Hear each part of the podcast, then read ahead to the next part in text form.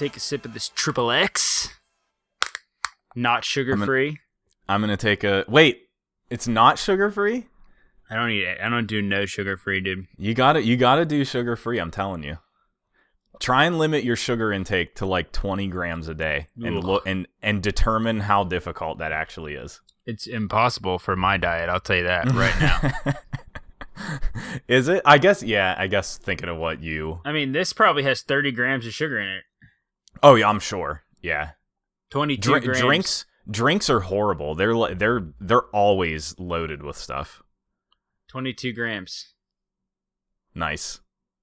Well, your day just started. I think. it's okay. uh, do you not believe in uh, sh- fake sugars causing cancer? No, it's not a cancer thing. It's um it's more of a like fat thing cuz I'm so prone to getting pretty heavy pretty easily. So, that's why I'm a little crazy about it. There's a whole book I want to read about it. Isn't actually. there like uh doesn't like aspartame and what what else do they use for I've never looked into that. I don't know that that we always heard that I think like growing up and stuff, but I don't know if it's true. Yeah, I don't know. I've never challenged it. In my head it's like you're just choosing one worst like what's the worst Right. thing? Cancer or obesity? like they both are gonna kill you. I might as well enjoy the drink, you know what I mean? What's what's worse? Yeah, that's agree. I mean, I'm drinking alcohol right now, so, yeah, that's pick pick pick your poison, basically. Yeah, And live with it. yeah. It, yes, that's true. Yeah, I I worry about sugar and things. Meanwhile, I drink fairly regularly. Yeah, I'm not. I mean, I'm not. I wasn't trying to call you a hypocrite or anything. I, I was just. Oh, I'm I'm a, I am a hypocrite. I'm aware of my hypocrisy. Oh, it's good. Uh, s- what is it? Realization, self-realization is the first step towards uh fixing. What I don't know what I'm trying to say. the first, yeah, it's the it's the first of the. It's early in the morning for me, so Meanwhile, it's evening. It is uh it is evening in the new year of 2021. How's it feel? It doesn't feel any different. You know what? All of my troubles are gone. Everything is fixed. Everything is good. COVID never happened, etc., etc., etc. No, 2021 feels the same. Feels very much the same. That's but- like not a bad thing, is it for you? I feel like you. uh 2020 was a good year for you, wasn't it? It in a in a lot of ways, yeah, I'd say it was a decent year. Uh, you know, some bad things Yeah. that we don't need to talk about on here, but uh, Yeah, this is Some where you air things. all your grievances with life. yeah, right this is actually just therapy for me right now. But yeah, no, 2021. This is uh, we're we're recording this at the start of the new year, basically, and we're here to finally, wrap up the last year. yeah, finally summarize our favorite games of 2020, Yeah, which uh, amazing. it was fine. It was a fine year. Uh, be- but before we get into that, this is the Whiff Punish Games cast. I'm Nick, joined by AJ Swauve, Thank you. the the cheese. Happy New Year. Happy New Year. Happy holidays. Hope everyone's doing well. yeah, I, uh, hopefully, hopefully it didn't go poorly for anybody. I took some risks, unfortunately. Wow, you still do. It's been how long's it been since your risk taking? I'm quarantining right oh, now. okay. Yeah, because I don't feel like I don't have any symptoms of anything, but I was around a lot of people and I feel bad about it. And Did anyone- So I'm not doing anything. Did anyone that you've been around develop symptoms post No, post not that hangout? I'm not that I'm aware of, which is good. Yeah, it's good. Yeah, and it's an annoying thing to think about. It is. I It's- actually just really had is. my family Christmas last night. Yeah, that's right, We yeah. did quarantine because my dad was Right? exposed, so we waited till after the new year to have our gifts exchange and dinner and stuff. And then Yeah. yesterday we were like, I was working, my brother's working, so it was kind of just like a little three hour hi and bye thing with my family. Yeah. So it kind of sucked. I mean, it was nice, Yeah, cr- but This year was super weird. yeah, Like in general, obviously that goes without saying, but like Christmas is like the one thing that my family takes seriously. I don't personally care too much, but it's like when I see the majority of my family yeah, and and it was just like this staggered weird like you know, people didn't come to one thing, but then we saw them later. Is just yeah, it's trying just to accommodate everybody's personal Yeah, stance. Yeah, it was on, odd. on the thing. yeah. First New Year's Eve, I didn't do literally anything. I think in my whole adult life. Really, Yeah. We did some Yeah. board games. It wasn't anything crazy, and I got probably no, not too drunk, but yeah. We went on a we went on a pretty long winning streak in Overwatch on it- New Year's I mean, Eve. that's exciting. That's a that's Yeah, the that- best way to ring in the new year. that was exciting actually. Yeah. Felt felt pretty good about that. Yeah. But we should probably talk about 2020 video games. So let's do let's do one thing first okay. because uh, I want to address the elephant in the room um, right at the top Oh. of this episode. okay. Uh, Cyber- Oh, yeah, right. Cyberpunk right. is out, and we have not either of us offered an opinion on the biggest game of 2020. I was literally just playing it and I forgot. and uh, so I'll, I'll give it some two cents that I have just on the subject, and then we Yeah. can kind of dive into the year end wrap up. Is that cool? yeah, I have I I yeah, no, we should definitely talk about Cyberpunk for sure. So you've played more of it. Uh, do you Mhm. want to kick things off with that?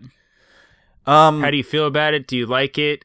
Um, so for context, I am post title screen, which I'm not going to say anything for you because I don't think you've seen it. no, Okay. So I won't reveal any of that, I guess, but I, I am I am decently beyond the thing that happens to kick off like the main story of the game. yeah, And um I I am really torn about it, honestly. Like I, I was playing it a little bit before we recorded because I wanted to I, I took a break playing it Yeah. after it came out. I, I played it for like two weeks and then took a pretty decent break from it and I wanted to I wanted to touch it just before we talked about it because I was starting to develop a pretty negative opinion of that game. by not touching it, you mean? Yeah.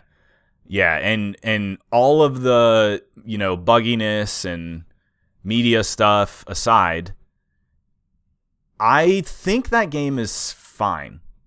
It's it's totally fine. It I don't think it does any one thing exceptionally well. Uh, I am playing it on PC, and you are as as well. So we aren't we aren't really likely to experience some of the stuff that you see going around the internet because the PC version is honestly totally fine. Yeah, Like it has it has its issues and it has its weirdness, but that's a open world video game for you. yeah, And we'll talk about that in a bit actually in regards to another game. But I think it's okay. Like I I do like I I do like the setting a lot. I mean, yeah. It's it's it's Netrunner. That's your Yeah, That's your like- John, man. yeah, like it is it is being immersed in a game universe that was very important to me over the last few years and and it's and Netrunner is based entirely on the RPG that Cyberpunk originated. So- Cyberpunk 2020 or whatever, 2020 I forget what the thing is, but Here's the fun question, the burning question that our viewers want to know, based yeah. on our previous conversations on the show. uh-huh. We have gone back and forth on a former CD Projekt Red game, Yeah. The Witcher, and Mhm. specifically talked at length about its quest quest design and Mhm. how that led to a more immersive experience, and thus it's one of your favorite games of the previous generation. Yeah. Does Cyberpunk does it handle quests in a similar way? Is it is the game as immersive? Is uh like how does it compare to that? I would say it's significantly less or lower quality to Witcher 3 Okay, because less sprawling.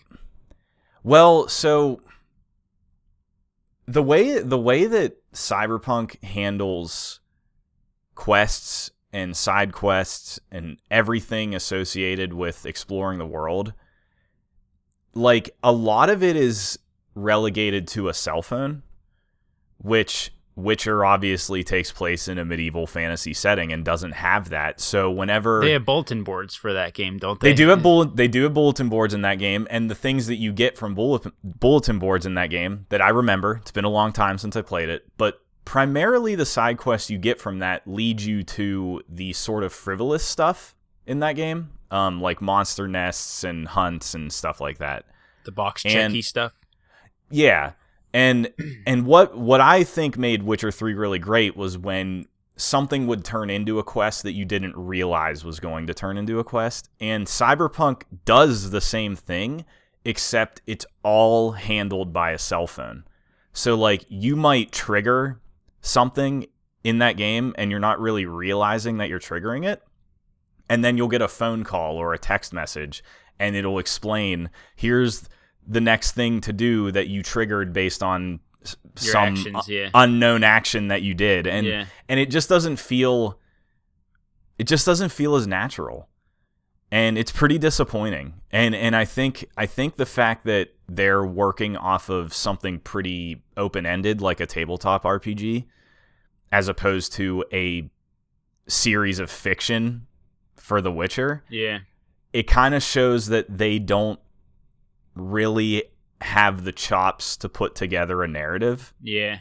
and Yeah. and like that's frustrating that's frustrating and a little disappointing like i not to say not to say that it's it's not bad like i i don't think any aspect of the game is like straight up bad at Mhm. all it's just kind of It's just not glowing praise. If you if all you can say about it that it's not bad, that's that's not telling me that it's good either. yeah yeah and like i haven't been like itching to put more time into it and like i'm i'm going to finish it eventually Yeah. it's just I I don't know. I, I don't know. Like and I kept my expectations really low for that game. Like and and I still kind of am walking away lukewarm. Yeah. Yeah, which is like really bad. you know, like that that that not part of the game, but like that reaction isn't Yeah. great. So Yeah. uh here's my two cents. Um I was excited for the game. I cleared my ske- my calendar to play everything. I I beat all the games I was playing so that I could kind of dive into it. yeah. and I did. And I played the first. I created my character, played the first three four hours, and then I never. I haven't gone back to it. Yeah. And um, there's a multitude of reasons for that. One of it is just that it's been like around the holidays. I've been busy, like me and my wife have been doing things, and I just haven't really cared Yeah. to sit down and play video games by myself. That's yeah. kind of been the major um like reason why I haven't touched it. But also uh I mean, this game came out. They had been talking about it all year. And yeah, and years before. years before it's like the biggest thing to happen in games for Yeah. a, for a while and immediately just literally the very first second that anyone had this thing in their hands it was drama drama Yeah. drama on the internet. Yeah. and like i don't want to be a baby. Like i don't i don't i just don't care to engage with it anymore. And especially at the end of this year like I, I, I usually like to like go and, and look at opinions and compare them to my own. And like that's part of the experience for me is to kind of like mm-hmm. bounce my personal analysis off of like other people's and and yours and all these things. Like that's part of my enjoyment of of playing games and watching movies and reading books or anything. And like this this game was was so there's just so much weight attached to this that like there really is. I didn't I couldn't separate the things. And then I just kind of chose I'll I'll come back to it when when they're done being yeah, when the dust settles. Yeah. and I feel like it, it's kind of lame. I feel lame for like having that reaction because you know who cares? Like, why can't I just go? yeah, just and- enjoy it or do whatever you want with it. Yeah. But there's also the fact that like the first four hours of the game didn't hook me to the point where I wanted Yeah. to ig- ignore all the stuff either.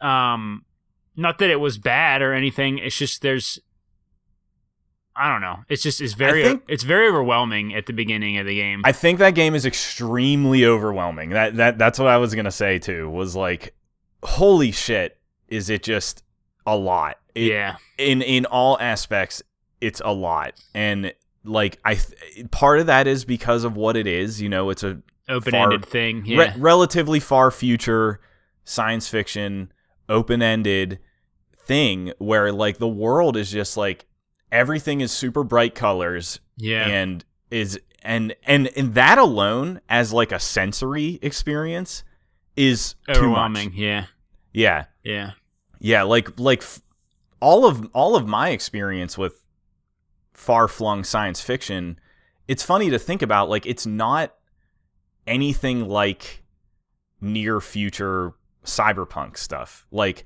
even watching a movie like Blade Runner, where it this like cyberpunk is totally like the world of Blade Runner in when you think of those movies. yeah, Blade Runner is not like you're not always being overwhelmed by neon.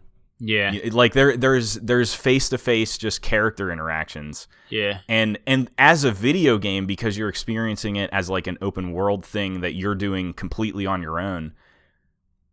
You you're seeing this like crazy overwhelming life all the time while Yeah. playing it. And then on top of that your the UI is just um it's a mess. Yeah. It's a mess and there's too much and the color scheme that they chose for it is crazy and like it's just it's just like look at all these things like me me jumping into this game after a couple weeks of not playing it i i said to myself out loud i forget how to play this game i completely forget how to play this That's game it. and i really didn't even take that long of a break from it That's a problem with CD Projekt Red's games in general. When I've bounced off The Witcher multiple times, it's been exactly because of that. If if I put Mm. it down for longer than a, a week, then you come back to it and it's like, oh my gosh, I have all this stuff in my inventory. I don't know like what quest I'm doing. It just gets very overwhelming very fast. yeah and- i kind of want to fire up witcher 3 again as like a direct comparison yeah. Mhm. Yeah. yeah So like specifically for the beginning of this game, that overwhelmingness hurt my willingness to kind of dive Yeah. in because Yeah. it's like uh, it's just it gets it's harder it's hard to grasp. It doesn't it doesn't I'm- I'm not yeah I, like I totally agree I'm not pushing forward into like how the game works. It's just constantly throwing new things at me, and Yeah. and it just makes it hard for me to want to get invested without putting in all this time. And you know, we just talked about the holidays being busy. Like I didn't have the hours to sit and invest. yeah So on on top of that, I think like part of the way I play video games, and, and this is a problem with me, it's not with Cyberpunk in general, but it's like also why I can't play Assassin's Creed games. Is just just like the open endedness of the game. Like when Yeah. I'm walking around in that world, and you know every everything that you walk up to, approach, or walk by is some type of game thing that was rendered like for you to look at or Yeah. enjoy. yeah So it doesn't matter if Yeah. they're NPCs on the street, they're having conversations. There's like you walk by a bar, there's people dancing in the in the windows, you know, whatever it is. For me as gamer, it's hard for me to not just spend a million hours just like lo- walking up to people and seeing stuff looking at them and I don't, I don't like it, it's like this weird like fear of missing out that I have to just ignore that stuff and like play the game, like focus on what the objective is. yeah So I get caught in between this like, okay, I need to not waste my time by just standing here listening to this random couple talk in this alley because like there's that has no effect on the game. It's just some NPC conversation. But the Yeah. fact that they put it all in there makes me want to see it, and then it Mhm. just messes up my like pacing and flow, and it just it makes the game hard for me to play. And I I recognize that that's me. It, it's not a it's not a problem with the game, but like that coupled with the overwhelmingness of the UI and the drama, like all of that was just like a, a big kind of concoction of I just don't feel like it right now. Yeah, yeah. Well, I, I, I think I, um, I agree with you. Like with Cyberpunk specifically as a game, like it has so much shit happening. Even even though the open world, I I actually think this game shouldn't have been open world. That's that's my first criticism. Is that was a mistake. I don't Yeah. think they should have done that. And and because of it being an open world, they do put in a lot of effort into things like that that are going to distract you. Yeah. And by nature of its setting, it's intended to distract you Yeah. and it's just like it just it's it's anxiety inducing That's that's like what I mean. Like, playing that game is anxiety inducing and it's it's not like it's kind of not fun to jump into that world yeah. at all That's what I mean by like I can't walk past a conversation though because the conversation Yeah. is about the game world and I think the game Right. world is interesting. So like I want to hear the conversation because I want to hear like what they're talking about in the game world, not because I can't miss like the conversation. It's you just, want to be entrenched in it and yeah, learn more just, about it's it like and- this yeah. whole this whole Mhm. problem that it just gets bigger and bigger kind of at, the more you wade into the the deep end of the pool. Do you know what I mean? Yeah. And it's funny because like in in reality, even though we don't do this for a living, like it, when it comes to games, we do have all the time in the world that we want Yeah, to put into a game. yeah, And like growing up, you always wanted a game that would like totally last forever Yeah. because you paid for it and you want it to be valuable and whatever. And like there's like this weird balance that I think Cyberpunk has revealed explicitly to me because I have been playing Valhalla a lot and I want to put a ton of time into that game. Yeah. Like Cyberpunk for whatever reason just like doesn't thread the needle that's with a that. that's a tough two games to be trying to I know to- yeah, to well try and play at the same I- time. I know, and and it's I'll I'll mention it on the list. Maybe Yeah. we should get into that. I don't know how much cyberpunk you have left to talk I don't about have. I like don't. I don't have much left. I just wanted to. I just wanted to address it because I know people are probably Totally. wondering what's going on with that. And and I'm gonna keep playing it.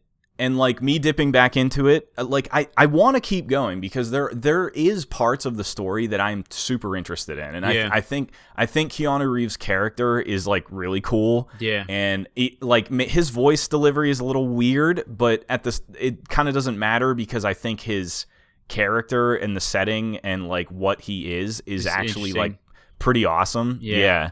And and I want to know where it goes. Yeah. So like I will see that game through eventually, but because of it because of me having played Creed Valhalla for a decent bit before this game came out, I wanted to go back to that game. yeah. And that's what I've you been were already playing a lot. invested in that, and Yeah, and I think I think it's interesting to see a developer like Ubisoft who has years and years and years of experience trying this stuff and like how I talked about on the last episode of them iterating on it and tweaking things and whatever like all faults aside Creed games as open world games are very good. yeah, Like they like they do the things that you want to do or don't want to do well. Yeah, as and, and it's not like it like you said maybe personally it would be overwhelming for you but like i think because of how they have so much experience with it not even just in creed but like far cry and their other games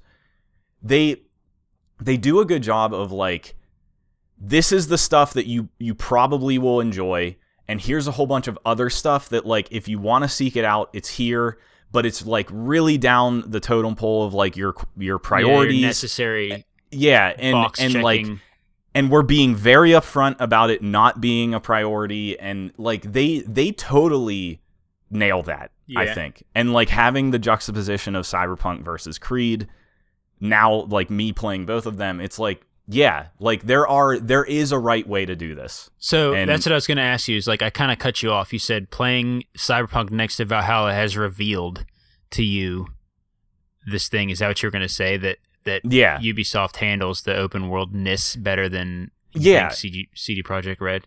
yeah like there there's a right way to do open world video games i think Yeah, at this. And and I think like I think CD Projekt Red probably was like we have to make a game that people are going to play for years endlessly like people did with Witcher 3. And I th- and I think they kind of shot themselves in the foot a little bit. yeah, because that's a that. that's a big weight to try and Yeah. shoulder for one game. Yeah, yeah, and I, I think I think everything like the hype around Cyberpunk eh, probably probably seeped into them developing it and like and they're working totally off of like a super open-ended thing and it just I don't know they just didn't they just didn't stick that landing. I don't Plan- think. planets didn't align for that one. Yeah. Yeah. And that I've played probably about like 15 hours of Cyberpunk, so like I think that's a good amount to Yeah. like have a pretty good idea of what Yeah. the game is at this point. So, yeah. But it's not on your not on your 2020 game of the year. It is list, not huh? on my game of the year list. No, it is not. It's not. It's not on mine either. Um, I appreciate you guys' patience on us with that. Uh, Yeah, we needed to talk about it. we'll so- we'll jump right into this. I have I have one more question to you though about games before we get into this 2020 list. Okay. How is Super Meat Boy Forever? Oh. I was I I had it I had it jotted down and I'm just curious myself because like I liked the first one a lot, and I know So- that's one of your like it's probably like one of my all-time favorite games. games. Yeah. Yeah, I, I think Super, Super Meat Boy has to be one of my all time games for Yeah. sure. And Forever just came out, which is the follow up. It came out like a week ago. Like all, I, all, all of a sudden, they had a release date for it, and it is an endless runner as opposed to a Like a mobile game. based. Yeah, it's it's kind of like a mobile endless runner, and I'm really disappointed by it. And I knew I would be, but I wanted to give it a chance, and I'm giving it a chance. I haven't. I'm not. I'm not done with it, but I I am disappointed with what it is for sure. Yeah. And and the thing that's frustrating to me is that they spent a lot of time on this game. Meat Boy came out 10 years ago. Yeah. 10 years ago. And they did I don't know that they immediately jumped on this one, but we've known about it for a long time. Yeah. And they spent all that time making a really weird thing. Like like why make an endless runner? Like there it's frustrating. It's really frustrating because it, it, it somebody should have been like, why are we doing this? Yeah. Like why why why did we choose this? Why didn't we just make Meat Boy 2? Yeah. You know, and because it has some flashes of brilliance Yeah. where it's like, oh, I really could. You can time attack it. Like it's intended to be time attacked still Yeah. as an endless runner. But I'm not, I already don't want to do that. And like that was why I played Super Meat Boy to death Yeah. was to time attack it. And yeah, it's, it's just, it's a thing that exists and it's a, it's sort of a baffling video game that exists. It's like one of those one of those games where you question, like it. For me personally, I, I always find it hard to draw a fault with the with the developer for trying something new. yeah, Like right. like making.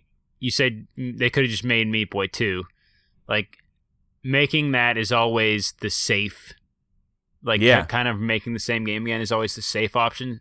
So, Mm-hmm. and I'm sure this will come up when we talk about Doom Eternal because that was that game sure. Yeah. story in a nutshell. But uh, I don't know. It's it's it's a hard it's a hard line to to walk. Totally. Like, what we we want to put new stuff in the game, so that we give you reason to come back, but we also want to be traditional to what the series is, and It's that's- really it sucks that it doesn't work as all. I think it. I think it's a fascinating story, uh, and I and I feel like this game kind of came out and nobody said anything about it or talked They about didn't it. They didn't launch came at a went. very good time. They launched at a really weird time, and I I really want to hear about this game like a year from now. yeah I, I want to hear from the developers.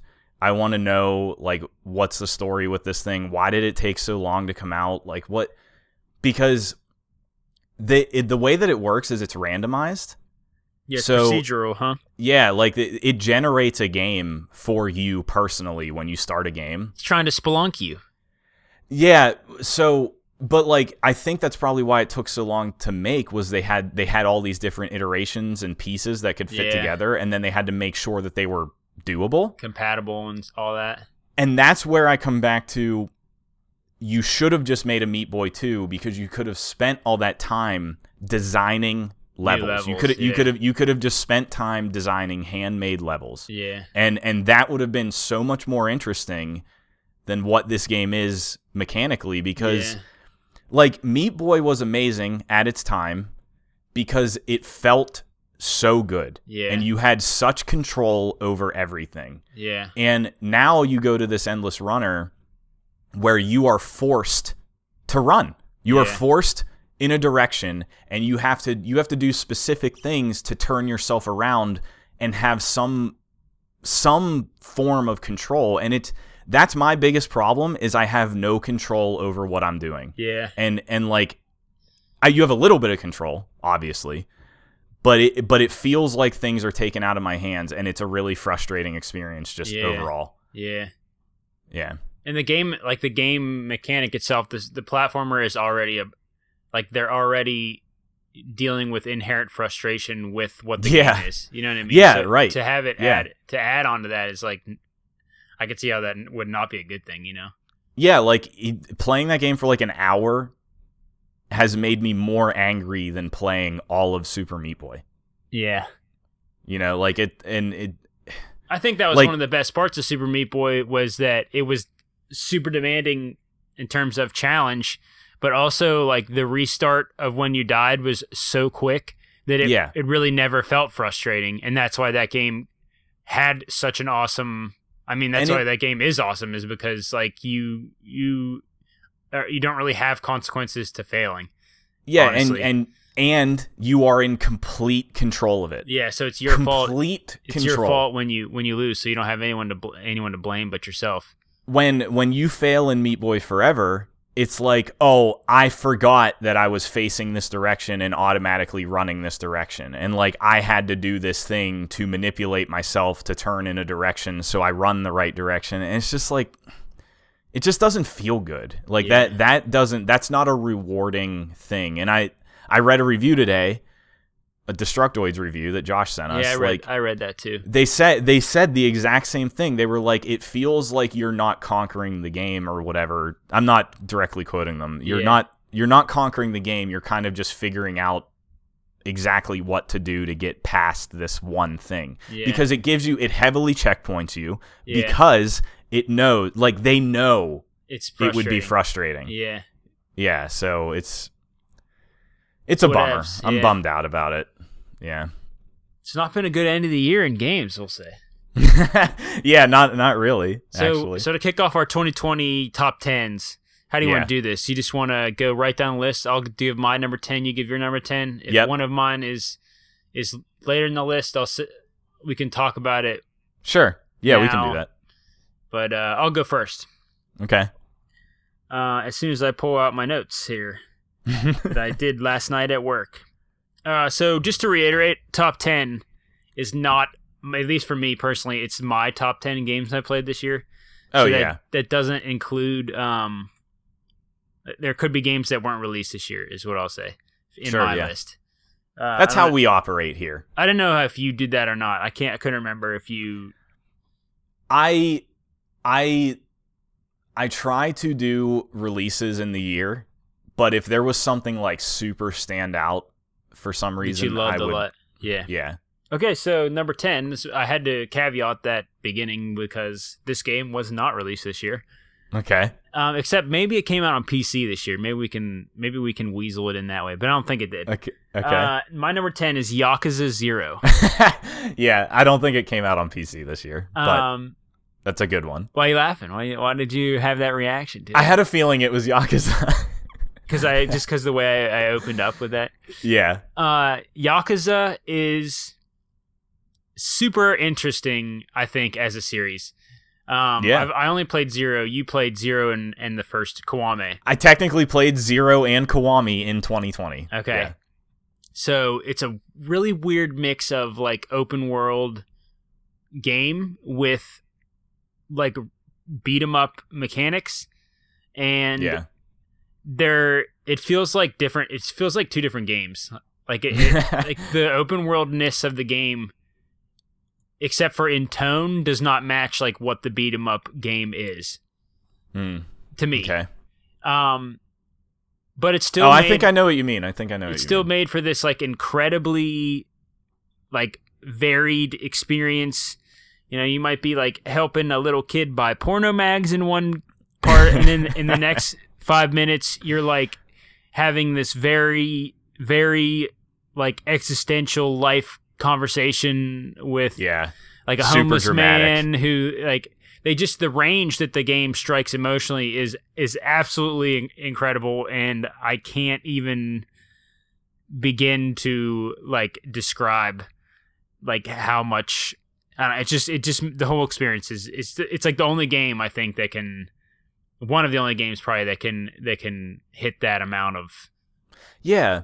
of uh I think I think Yakuza is a very good it's probably one of the best examples of playing an anime. Like anime I think sh- hits all of those things. Yeah, I could like see good that. good anime hits all of those things, right? Yeah, it's like silly, it's serious, it's heartbreaking. It's it, like they they Yeah. have all of that built It into the package. Yeah, they hit all that range. And the thing that people probably like disregard with video game versions of anime is like there is that typical style that a lot of video games rinse and re- repeat and whatever. But Yakuza is like it's like peak anime while also being a well-rounded video game. Yeah. And it's it's it's really good. I can't wait to play more of that series. Specifically, the reason it's on my top ten is like the the drama, like narrative that unfolds between the two protagonists of Yeah. of Of Yakuza Zero, Zero, specifically. Yeah. is absolutely outstanding. One of one of it holds up to every video game narrative I've I've played. Like it is it is Yeah. it has character turns, it has character growth, like moments that made me tear up. It it was absolutely like the full experience of of what you would want out of you know if you A if you story. if you yeah if you take if you take game narrative seriously like Yeah. I, I think they nailed it and and Yeah. that's why it's here I, I I like the the Japanese culture anyways like the setting is something that inter- interests me Oh, the setting is so interesting. yeah Yeah. uh, it, like itself and for them to have this crazy like world of yakuza bosses and henchmen and and just the the interplay between the the families and all the stuff that the story kind of kind of Yeah. touches on it, it's super it's super awesome and It's I super will- good. I will definitely continue to play Yakuza games. Yeah. So that was Yeah, my I can't 10. wait. My number 10 is Assassin's Creed Valhalla. Wow, cool. uh, I put it at number 10 because I haven't finished it yet.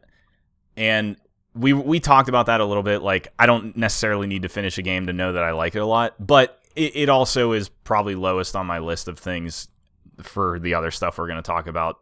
It's that game is so good. Yeah. I, I think that game is so good. I don't like I don't think it's surprising at all that you enjoy that game. It's, like it's it is right up my alley. Yeah, yeah. like it is it is right up my alley in terms of setting and like attitude and Yeah. everything it is it just nails everything i want and even even if the the story is like kind of whatever i'm like 30 hours into it and I, I would say that the main story is like fine Yeah. um Would it's- comparable to uh Origin and Odyssey, are those games have better story or well like, do you think so- those i think origins actually had a pretty good story Yeah. um I've heard that from other people. or origins definitely like is i don't know how to explain it like they they give you a reason to see that game through like instantly Yeah. i think and odyssey was kind of like meandering i sort of look at odyssey as like the gaiden side story of assassin's creed actually Uh-huh. even though I didn't finish it, I know where it goes, and I was pretty deep into it. And I think, I think Odyssey is sort of like a here's here's a game in the series that does matter to the current story, but at the same time, you could never play it and it wouldn't Yeah. matter. Um, and and I think Valhalla is probably sort of heading that way. I don't really know how it's going to wrap up, but Well, I, The I would fact- I would argue that Ubisoft with every Assassin's Creed release, they I think they the goal is to make a game that is that.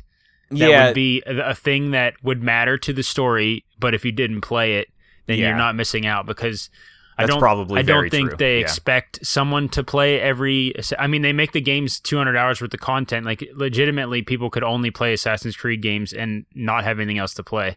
right. So I, I think they're counting on their player base, probably skipping some of the games, and that has Yeah. to do with the, the the storytelling that we're talking about here. But go ahead. Which I I- I mean which- to cut you off. Oh no, no, that's good. Which I think I think what we talked about last episode is like they they mostly for me are period pieces. Yeah, yeah, And and that is the interesting part and I think the fact that this game is set in the most like the earliest form of England post Roman occupation is like so awesome. yeah, It it is so awesome that you are running around while different self-proclaimed kings are land grabbing little pieces of only England. It's not even like it's not even the rest of the United Kingdom because that isn't even a thing yet. It's Yeah. only England and like it that is so awesome. Like I I love being in that very specific period of history. Like it's so cool. yeah, And and that's what the series is good at doing. And I am loving basically just that. Now, Yeah. One of the other things I want to say is that I have found total enjoyment in the collectible bullshit in this yeah. game. As is that as because oppo- is this historical uh, things that you're collecting? Is that why, or do you just? No. So I think and and I I don't remember this in too much in Origins and Odyssey. Like they were they were flirting with it and they were they were definitely laying the groundwork of like what they were doing. But I think Valhalla like it it's it's pretty close to a Breath of the Wild experience. Yeah, And like you know how you would get Korok seeds in Breath of the Wild Mhm. and like it was always this dumb little puzzle, but it was like fun to do that dumb The- little puzzle. the the actual collecting of the thing wasn't what was fun. It was the accomplishment of the puzzle. it's like how do I figure out how to That get was- this thing? That was Paper Mario collecting the. Uh, Yeah, that's that's yes. how that's what I liked about collecting the the toads. The toads. Mario. Yeah. Yes, totally. And like Valhalla has so many of those. It has so many of those things.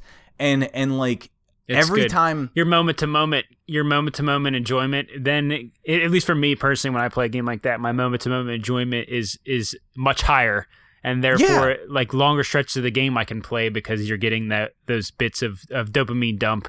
yeah. uh, just and you can and you can choose to engage with that as much as you want Yeah. because like you know like the way that the map works it just color codes things and you know like this thing i'm heading to is is probably going to be this sort of specific experience. However all of them are unique and like the way that they make them happen or present them to you or whatever is is actually like really well done.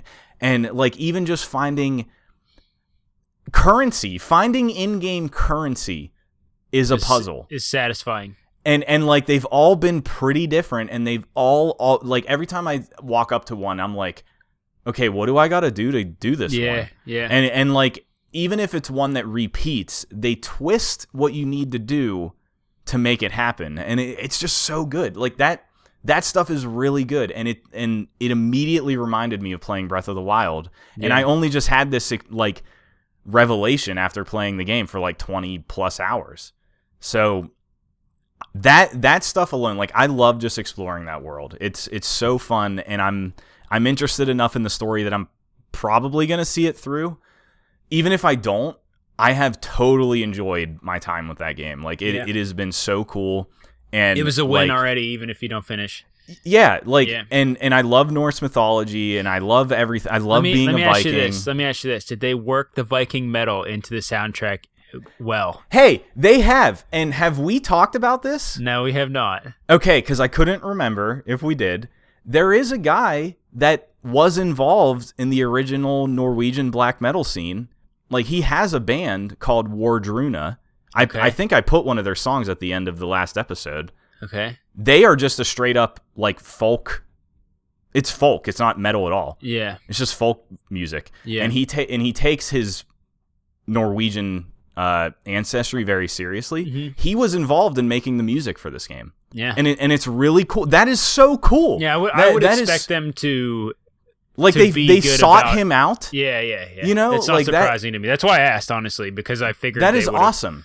They would have uh, Yeah, do- done their research, and I know you're. I know you're into the Scandinavian music scene. Yeah. more than the average person. yeah, totally. And and like and I I like knew that going into the game, but Yeah. I was not very familiar with what this guy is doing.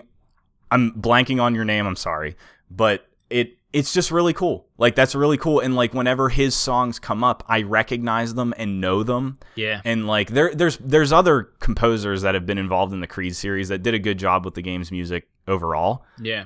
But just like I love that they take it that serious, you Oh, know? yeah. Like that that is so awesome. That's what I mean. That's that's what makes those games worth it. I'm honestly like even the one I, the They do their played- homework. Yeah, they they do they do, and that's the that's it's important. Yeah. Yeah, Yeah. So Valhalla is my number 10. cool. you might have convinced me to play that. I I, I don't know. I I don't want to overhype it. It's still an Assassin's Creed game, but it's it's good. Like I'm really enjoying it. I've heard I heard someone make a case for Assassin's Creed games lately where they said it's the best open world game that you can kind of just turn on and wander around and like Yeah. stumble across things and Yeah. it plays well like that.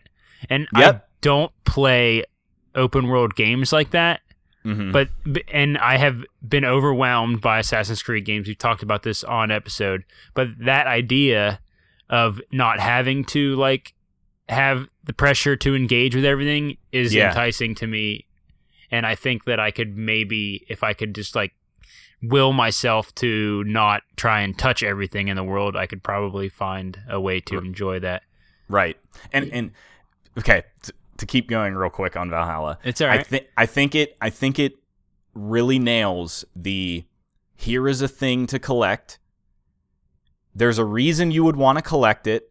You don't need to, but if you want to do other things in the game, you should collect it. yeah. And and like and I think it it like really it's like a really good total experience that I haven't had since Breath of the Wild in an open world game. Like I Yeah. I really do think it is one of the closest Breath of the Wild experiences that It's, I've glo- played. it's glowing praise. Everyone's shooting for that. This even this year, especially, we saw a bunch of games Because there's a couple out- other games, right? Yeah, Yeah, yeah, that were aim or specifically going for that in there. And in fact, Ubisoft's other game that just came Yeah. out, Immortals. Immortals, is is that is it's Yeah. like that's what their that's their sales pitch for the game. I, I haven't played Yeah. it, so I'm not gonna pretend like I I know what it is. But right. it's, it's funny that you would say that.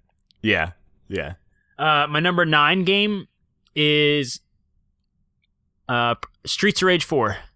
Ooh, okay. I was gonna like try and uh, give it some kind of special, you know, prologue, but I didn't.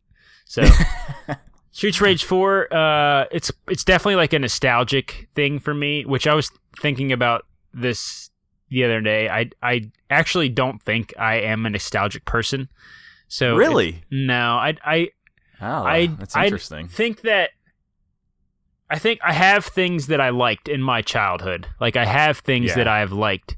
But when I go back to those things, I don't have any sentimental residual like I like this thing because I used to like it. If the Oh, thing stinks huh. now, then I will just turn on it immediately. that's I, really. I don't have any like so so I will I will be interested in a thing because of nostalgia. Like Mhm. Streets of Rage 4 is a good example. You'll give it a chance. But the but the thing itself like has to be ultimately ultimately redeeming for me to care. Right. Right. And and like I was thinking about this specifically with the conversation me and you had about music Mhm. and and like uh, how I was saying I don't like my tastes like I don't if when I look back at the music that I listened to in high school I don't necessarily have the same tastes that I had in high school and I don't think that the Yeah. same music is as good as it was and and I think that is part of it and and it's only a thing that I'm realizing like recently that Yeah. I, that I because there there there's a lot of games that are coming out now that are specifically made. They're just remakes of old games, uh, Yeah. different things to try and appeal to that nostalgic factor. and I, I've I've bought a lot of those games, and I played a lot of those games this year even, and I keep kind of like wrestling with the idea myself, just that like I I don't think that I I don't think that I have sentimental value for things. I don't think that, and uh I don't know. It's just an interesting observation. But anyway, Streets Yeah. of Rage Four. Yeah, yeah. I think is a good is a good game. Um, it definitely offers the classic beat 'em up experience. It is it is 100% an updated version of the original Streets of Rage, Mm-hmm. But I think like a good 2-hour game that you can sit down and play with a friend is a thing that's a rarity in, to, in today's uh, Yeah, it is. gaming world and I like beat 'em ups and the soundtrack was awesome. So it's already checking boxes. I played half the game with Josh on oh, okay, yeah. on Xbox Live because it was it's on Games Pass. Yeah. The online mode was poop, but we even even with the game crashing on us, we still like stuck it out and played through half the game, and then Yeah. finally put it down when it crashed again. And then I like replayed it again with my brother, like on the couch. Like me and him just sat down and played it one night. And I would Mhm. I would willingly play through it again. Like not that there's even more to unlock or more to see, or I don't care about like score attacking the game or anything like that. I just think that experience is something Worth that I again. I enjoy in games. yeah. And there's other games that didn't make my list this year this year, like Avengers, Marvel's Avengers. Um, mm-hmm. was is kind of offering that too, and like those parts of that game were also what I enjoyed of that game. Do you know what I mean? Right. So so like I, I think there's some mileage left at least for me in the beat 'em up game. I mean, Mhm. Yakuza was is a beat 'em up game as well. Like I'm we're Totally. we're uh Yeah, totally. it's not anything new. But anyways, I, I just think that like for what that game is, they nailed it. I they I, I think you know they didn't they didn't try to do anything crazy. They, Yeah. they it's a it's a perfect experience, and specifically like for Games Pass and some of these other subscription platforms that you can get that game on, I think it's awesome because you don't have to pay for that. I mean, you already would like if if Yeah, you've you might already just have it. Like that's Yeah. a perfect one night entertainment thing. Do you know what I'm Yeah. saying? And so that's that's why I uh, Yeah. that's why Streets of Rage Four is my number nine. I I forgot that technically was a game that came out this year. I think um I I think just in general as like a quick thing. This year I feel like I was so out of touch with a lot of stuff that came out cuz I didn't I didn't touch a lot of like technically 2020 releases. Yeah. I played a bunch of other stuff this year. Which is um, that because you just weren't interested in things that were coming out, or is Yeah, that because yeah, I mean, I it's think not like it's not like you wouldn't have had time to? Right. It wasn't a time thing. Yeah, it was it was more like I, I think this year generally I wasn't super jazzed about a ton of things. Yeah. Like really many things actually. So so I dug back into other stuff. Yeah, And so I just like just I'm just not as aware of games that came out this year, I feel like, yeah, as I normally am. yeah. Because I There- super forgot that was a thing. there Like, was another game that came out this year. Um, Battletoads offers Right, a very yeah, right, similar yeah. experience. That did come out this year. uh, I prefer Streets of Rage over Battletoads. Uh, Yeah. Battletoads had some really fun and quirky things that they did with like flash games that they put in to kind of break up the flow of the beat 'em Mhm. up. Um, and there was some there's some genuine good like teenage humor I think in that game yeah. and uh, I think the animation was really cool. Uh, my problem with Streets of Rage 4 being better, not my problem, but like the reason I think Streets of Rage 4 was a better experience than uh, Battletoads is just because it's tighter. It's Mm. like it's only it's only beat 'em up, whereas Mhm. Battletoad had some frivolous, like head scratching stuff that I didn't care for. Do you know what I mean? Yeah. And it, it probably was twice as long. Battletoads was. Oh. So okay. depending on what you want out of that kind of game, like Battletoads may be the thing that would appeal more to you. Uh, Yeah. But that game as well is on Games Pass, so yeah. those two Yeah, experiences right. go hand in hand. I think if you're interested, you should check both of them out. my number nine is Ori and the Will of the Wisps. Cool. Ori is actually my number two game. Whoa! Number two on my list. Uh, No, That actually, is really high for that. number three, not not number two. It's number three. Wow. Okay. Yeah. Okay. Yeah. Yeah. I really the only re- like when I was going through stuff I played this year, I was like, man, Ori, Ori is, I think, objectively a very good experience. Yes. I just personally didn't love it as much as I loved the first one, Yes. but I liked it enough that I, you know, it needs recognition, and I, th- I think, I think Will of the Wisps is great. It's, it's definitely a great thing to experience. Um, I have it low because I complained about on an earlier episode. Like, I just don't think they needed to go so hard on combat like they did. Yeah. I think the game's visuals and platforming alone Are, Are worth the good. acknowledgement. Yeah, like those alone are good. And then it being a Metroid game and trying to do platforming puzzles and stuff, like that that alone is good. Yeah. And then and then the combat is like it's fine. Like I, I would never point to that aspect of the game and be like, this is why you should play it. I would Yeah, I would point to everything else. And that everything else was awesome. I, Yeah. That game was so awesome and totally, totally recommend playing. Obviously, Blind Forest is worth playing too, but Yeah. and you you need to before Will Yeah. of the Wisp. But yeah, So, uh, Will the Wisp was my number three game. Yeah, Uh, the reason it's so high on my list is because I cannot look back at that game and have anything negative to say about it. yeah. When I when I played it, I was immediately like, "This is definitely my game of the year." oh and- wow, And I mean, it was it was early in the year when that came out, so it's That's not like, true, It yeah. wasn't like um I was putting that over other things, but uh, I wonder like if I would have played that closer to the end of the year, if I would have maybe had it had it at the top of the list. But like yeah, it's been a while since I've touched it, and I still kind of have really good thoughts about it. yeah. I think I prefer Wisps definitely to Blind Forest. Oh, because Um, you played them pretty close together, I played right? I played Blind Forest last year. yeah, so right. they're a year apart, and like I contemplated playing Blind Forest again before Wisps came out because I had Ah. enjoyed that game so much. Yeah, Uh, I just think like what that game is, like the Metroidvania thing, and like you said, the platforming and the puzzle platforming and all that stuff. It just it just nails every aspect of it. And, and Yeah, in terms of the combat that like you didn't enjoy as much, I like had a good time. Um, I think it was very open ended. Like there It was, was, a, yeah. there was a ridiculous amount of power ups and Mhm. and weapons and like combat upgrades that you could get. And I feel like the game didn't push you toward any one thing yeah, in a Mhm. way that made me just play with all of it. Mhm. And like it constantly, like I, I- I could see how you could make the complaint that okay, the shooting combat mechanic is is the most effective, so I'll just use that through the whole game.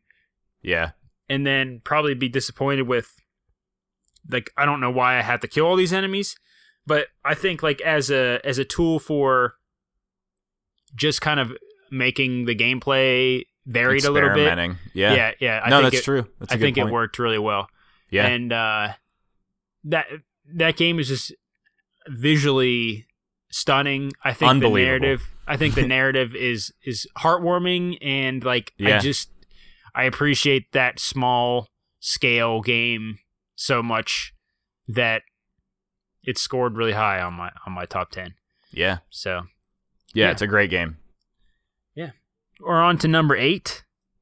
Yes, which uh honestly like i feel like it's very this is low on my list because this game is absolutely incredible. I played it this year. It's not released in 2020 it's return of the obra Dinn. oh my god, yep. It is Abso- low on your list. absolutely a must play for people who have have not played that game. Yeah, um i i, I we probably talked about it you know We did. m- more than enough yeah, but obra Dinn is an incredible like intelligent experience that i think everyone should at least try to Absolutely. to try to uh you know absolutely. try it out it's it's probably pretty cheap at this point Like I think I probably paid 10, 20 bucks for it at the most. I think it's 20 to start with and um I think it goes on sale relatively often. So, Yeah. yeah. Uh and and it's now available on like all platforms, I think at this it, yeah, I played it, on Switch. It so might not be on Xbox, but I'm pretty sure it's on everything else. I I don't know. It's it's available. That's all, I've, and and it's absolutely worth playing. I'm it's just to just to so good. reiterate, it's it's basically like a solve the crime kind of game. It's like an adventure game, point and click. I would say it's most comparable to a point and click adventure game. Totally, and it has yeah. you has you solving the mystery of a ship, a pirate ship, and like what happened to its crew by examining the dead bodies. Yeah. And uh, it's just it's so inventive in the way it, it tells its story. It's so inventive in like the gameplay mechanics of it. Um, I was taking notes while I played. It just it Yeah. as a as a gaming experience, it offers something that I don't think you can get anywhere really else. It's a masterpiece. Yeah, it absolutely is. And yeah, it's a uh, masterpiece. it deserves every accolade it's ever got, and I think you guys should all at least give it some attention Yeah. if you if you've ever looked at it and thought, hmm, Yes. I I'm so glad that you put it on your list because I played that last year. Um, yeah, Around this time, actually. and then you didn't put it on your list last and year. I didn't put it on my list, and I and I should have because like my I I loved the game when I was playing it. I loved everything about it, and my appreciation of it has grown just more and more Yeah. because more friends have played it as Yeah. it like as time has gone on, and it's just man, what a thing! What a Yeah, what absolutely. an awesome thing! I can't wait to see what Lucas Pope does next. Yeah, Yeah. Uh, my number eight is Carrion. nice. That's I think Uh, that's my number seven. So we're we're like right on track here. Okay. Yeah, that I I that game is worth playing alone. Absolutely, for- Carrion is my number seven. So It it's worth playing alone for the movement and the base the premise. The premise of that game is awesome. yeah, that's Uh, what sold me. The Thing is is So one cool. of one of my favorite movies for the sure. thing is something I think about all the time because I think that movie is so disturbing. yep. and like it, it is something that has stuck with me in my my whole life because you you and I watched that at a pretty young age. Yeah. and uh and and I watched it with other friends at a pretty young age and like that that game that game that movie is has had such a lasting effect on my uh mental state Yeah. that like a, a game like Carrion coming out and really really going hard on what the thing is Yeah. is is just Let- so awesome. letting you get into that headspace a little bit of, of Yeah. what, what this thing is.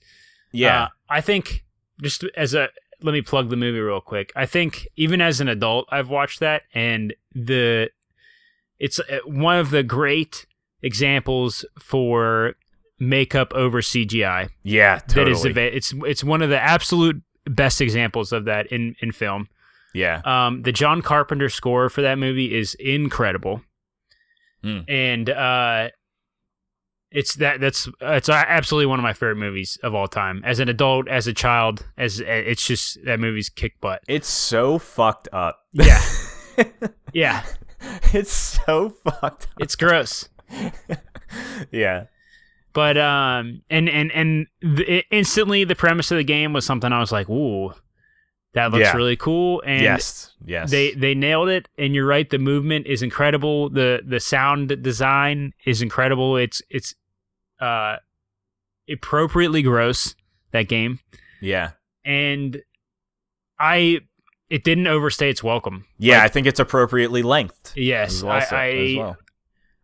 I was done with it rather quickly a couple sittings like it probably two or three sittings that i played and that was Yeah. enough and you know when games when games end before they have a chance to get sour it it leaves a better impression Yeah. Yes. So that Yeah. that was that game, and I would. That's another Games Pass game, I believe. yeah, that's how um, I played it. Yep. Yeah, yeah. So so do it up. That Carrion was was pretty sweet, Yes. Absolutely. and I actually that was my number seven. So we're back to you for your number seven on your Okay. list. Uh, so I feel a little. It's XCOM Chimera Squad. I didn't finish this game. Um, I that that's where I feel sl- even though I said earlier I don't like I feel a little guilty about that no matter what. but I think Chimera Squad is awesome. The breach And- mechanics warrants putting it on on your list because it's still XCOM and one hundred percent, One hundred percent. It's an XCOM game. A modern XCOM game is amazing, hands down, without a doubt. There's you can't say anything negative about it, and if you do, you're wrong. and then they added in the breach thing, which it is so awesome, and I I hope I hope that that spin-off team that got to make that game is significantly involved in XCOM 3 because if they're not Firaxis is fucking up because Yeah. that that is so smart. It is such a fun thing. XCOM 2 tried to do something similar with the whenever you start a situation you're in stealth and certain things can trigger off of being in stealth.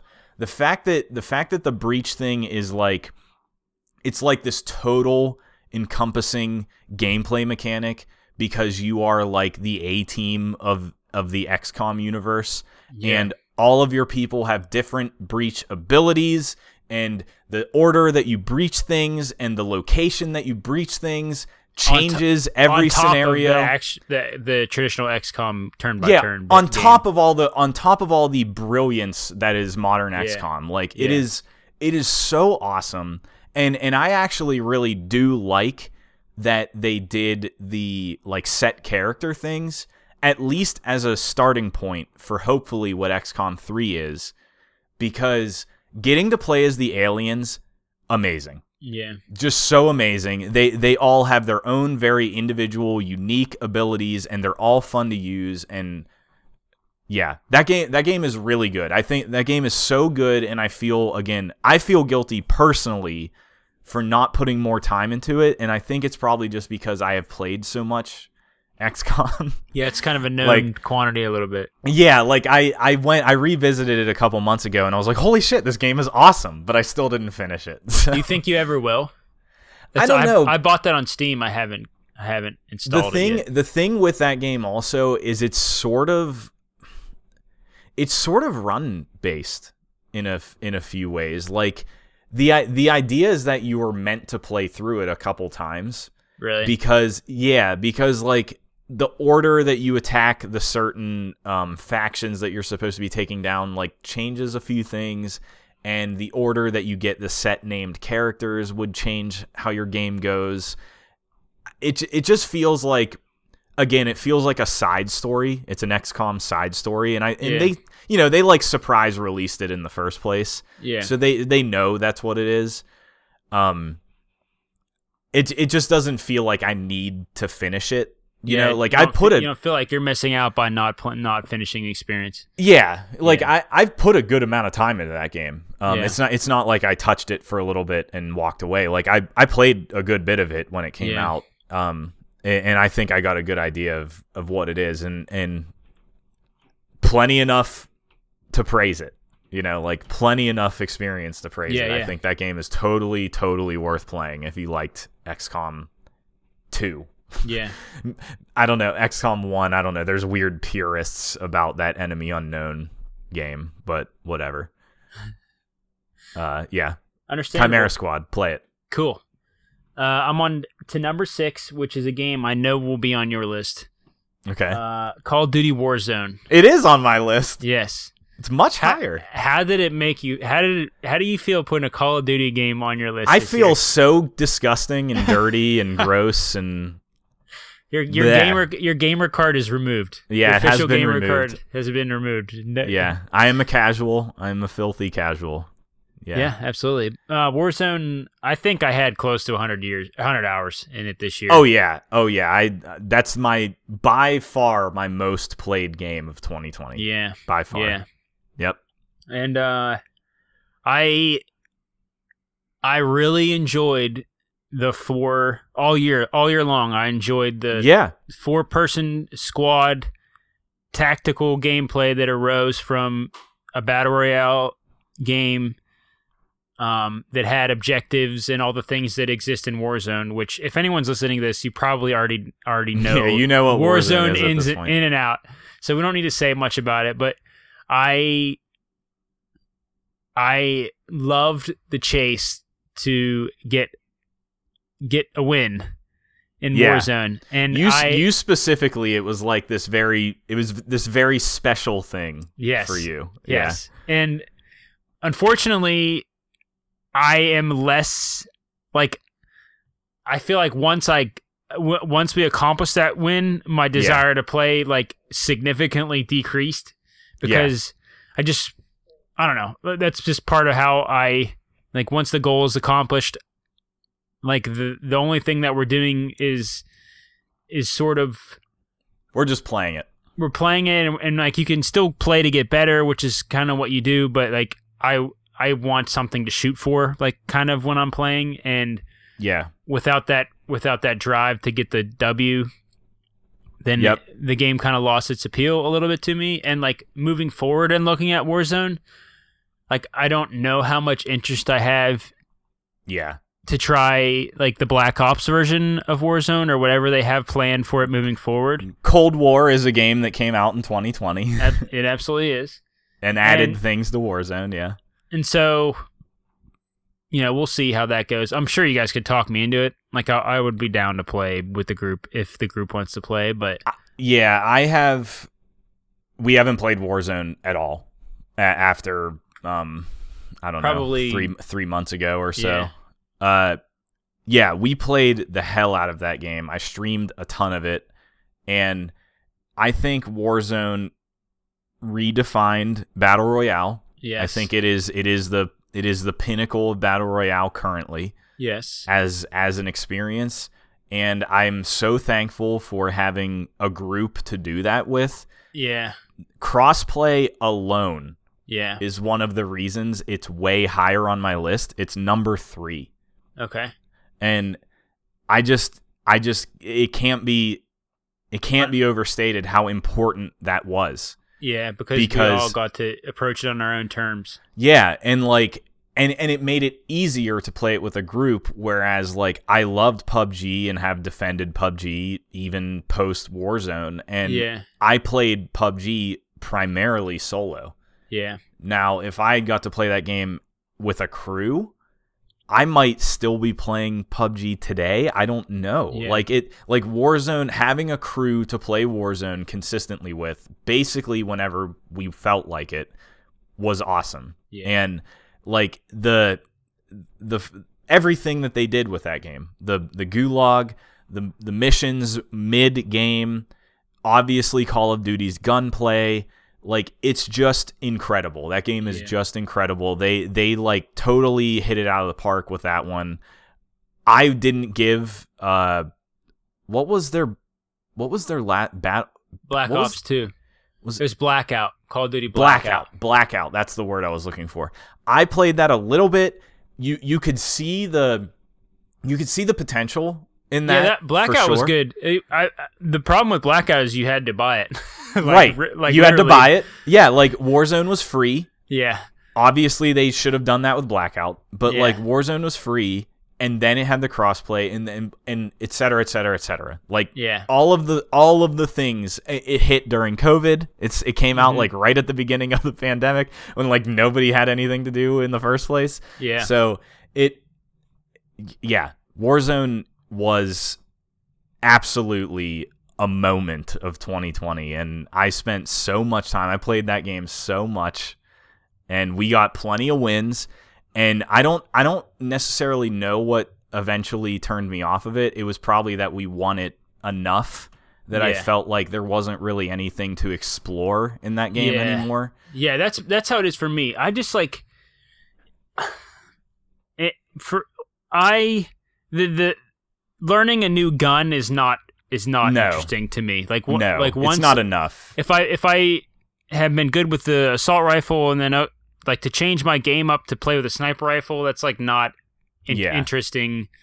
Like in the same way, like I would endlessly I could endlessly play a fighting game because I could try new characters with Right. with the fighting game. It's like not the same kind of of Right. experience. which I wanted to give a shout out to something that is not on my list, and that is Overwatch. Yeah, I was just I was gonna bring it up anyways uh, because This is We the time.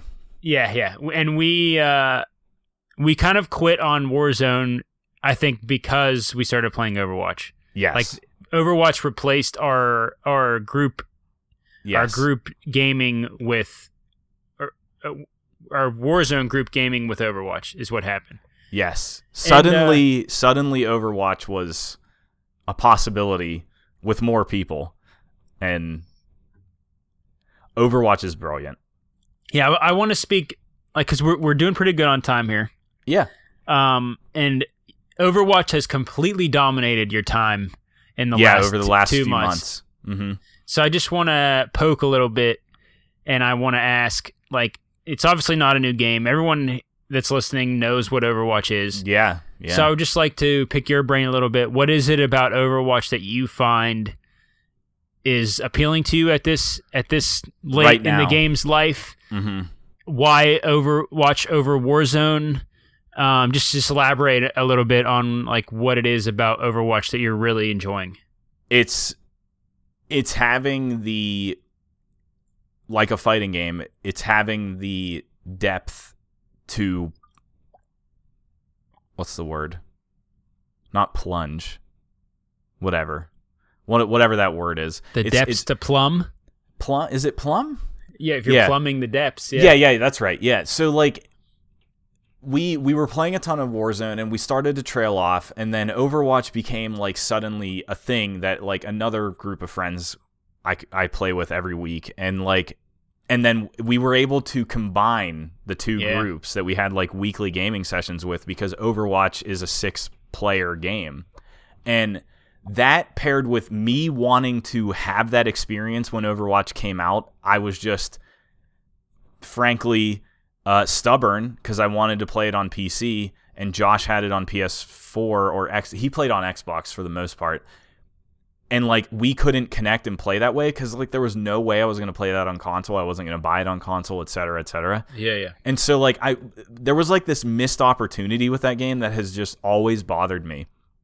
And like suddenly the stars aligned and we had a full team plus Inter- interested in playing. Yeah. yeah. a full team plus of playing that game. And so like it has been so exciting learning that game like a fighting game, understanding all the characters, learning the maps, fooling around with every character. There's so many characters in that game I have still not really put any time into and I Yeah. have like just the base level understanding of playing.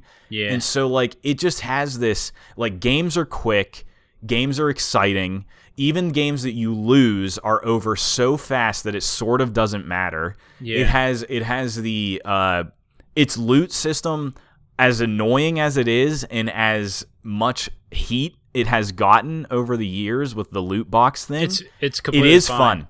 It's fun. It's completely fine. You do not need to spend any money on that game. Yeah, and it doesn't all. even push you towards spending it. To be It honest. really doesn't. Like it, you have it- to dig for how to do that if you Yeah. wanted to do it. it really does not shove that down your throat at all. And so like it's just this it's just this endless feedback loop of positivity. Even Yeah. if you're losing. And and I actually just had this realization like last night or the other night after putting a ton of time into that game in a very short period of time. It just handles it handles the player experience so well because if you are playing like shit it'll still be like if you do anything it'll be like oh you got a medal for this or like you did you did this one aspect of your character like really well like here's your stats against what you did previously Yeah. or whatever like it's just always throwing these positive feedback loops at you yeah. it's just it's so smart it's it's the smartest thing and like this is my first experience digging into a blizzard experience Yeah. Yeah. and and I'm sure they do that in all their other games, but like, You can see it's- why they have such a loyal fan base. yeah, well, you can see why people have been playing World of Warcraft for like 15 years. Yeah. You know, even even though like expansions may come and go and be bad, they still have such a dedicated player base, Yeah. and it's it's obvious. You know, it's obvious, and like learning learning the characters and just experimenting with them like a fighting game is why I think that game is more interesting than Warzone and why it hasn't overtaken Warzone.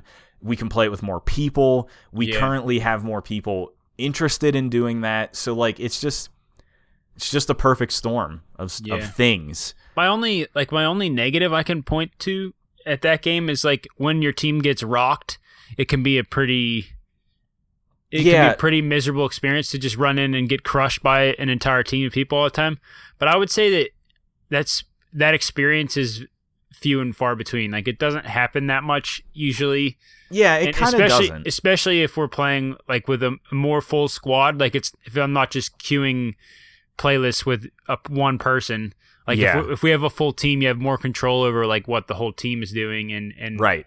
it just and like that that layer of strategy you know like warzone we have that with a small group and like we Yeah. figure out what we're going to do but we're kind of working against absurd odds yeah. with the player count of warzone and Mhm. battle royale in general where like overwatch is just 6 versus 6 and you can adapt. Like you can if if things are going poorly change your hero. Let's try this. We have to take out this one character. We have to take out this one player who is playing this one character like really well. Like the the dynamics of the team composition is fascinating yeah for Overwatch and like I don't know. It's just so it's just so good and like everybody knows that, you know, it's a 5-year-old game or whatever at this point. So like I'm just really excited to see what they do moving forward with that. yeah, I saw, I yeah. saw they were supposed to. BlizzCon should be coming up at some point at the top of this year, and I saw they're supposed to give information on what Overwatch Two is going to be or have, or Yeah. Mhm. and that's what's. I'm excited to be on the boat now. Really, Yeah, what- like- what it is. I I don't so I'm curious what it's going to be, of course. And I'm more invested. They could do like nothing to that game.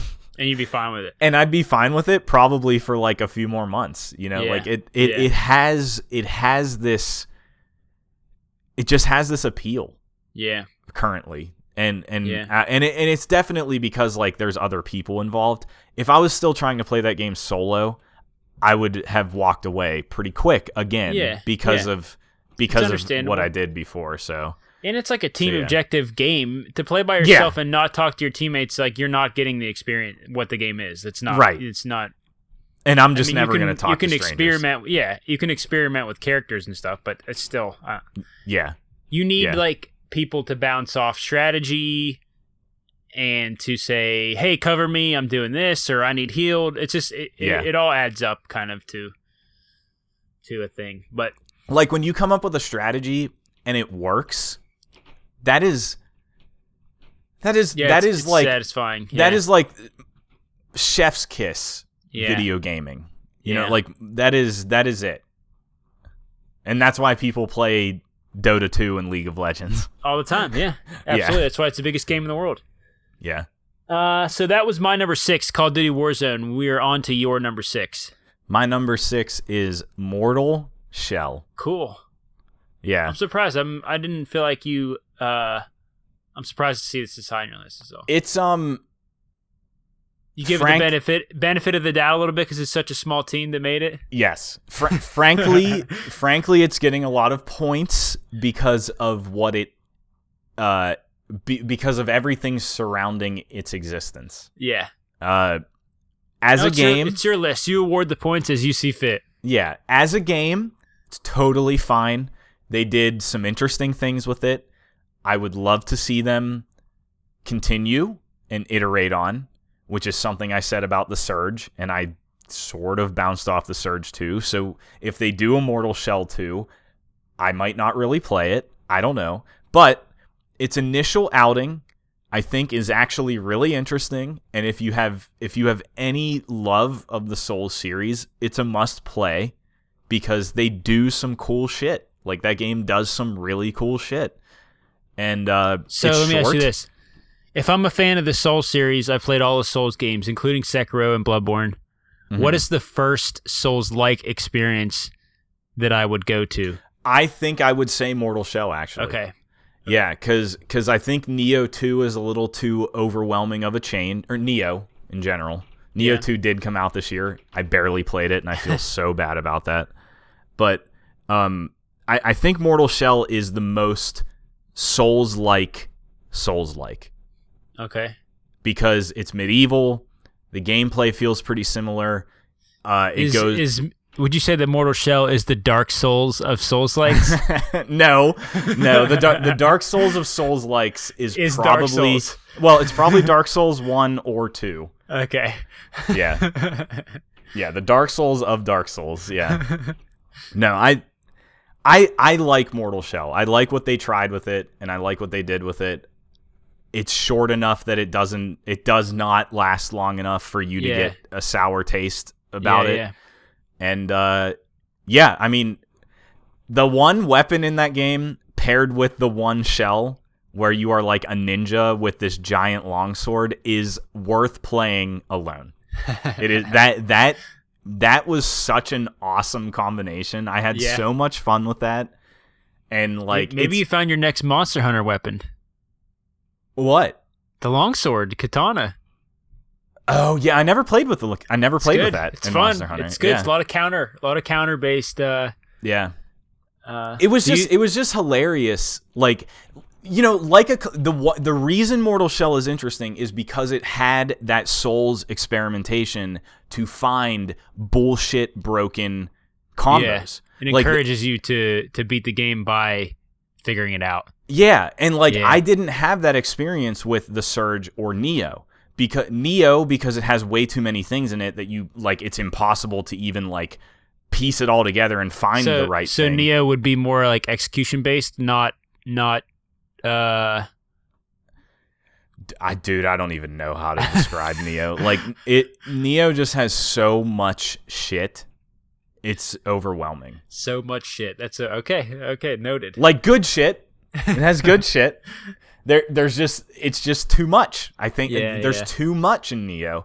And then the Surge, the combat in the Surge is just like so whatever. It's Yeah. it's it's really not like that engaging or interesting and not really that challenging. You just need to be patient.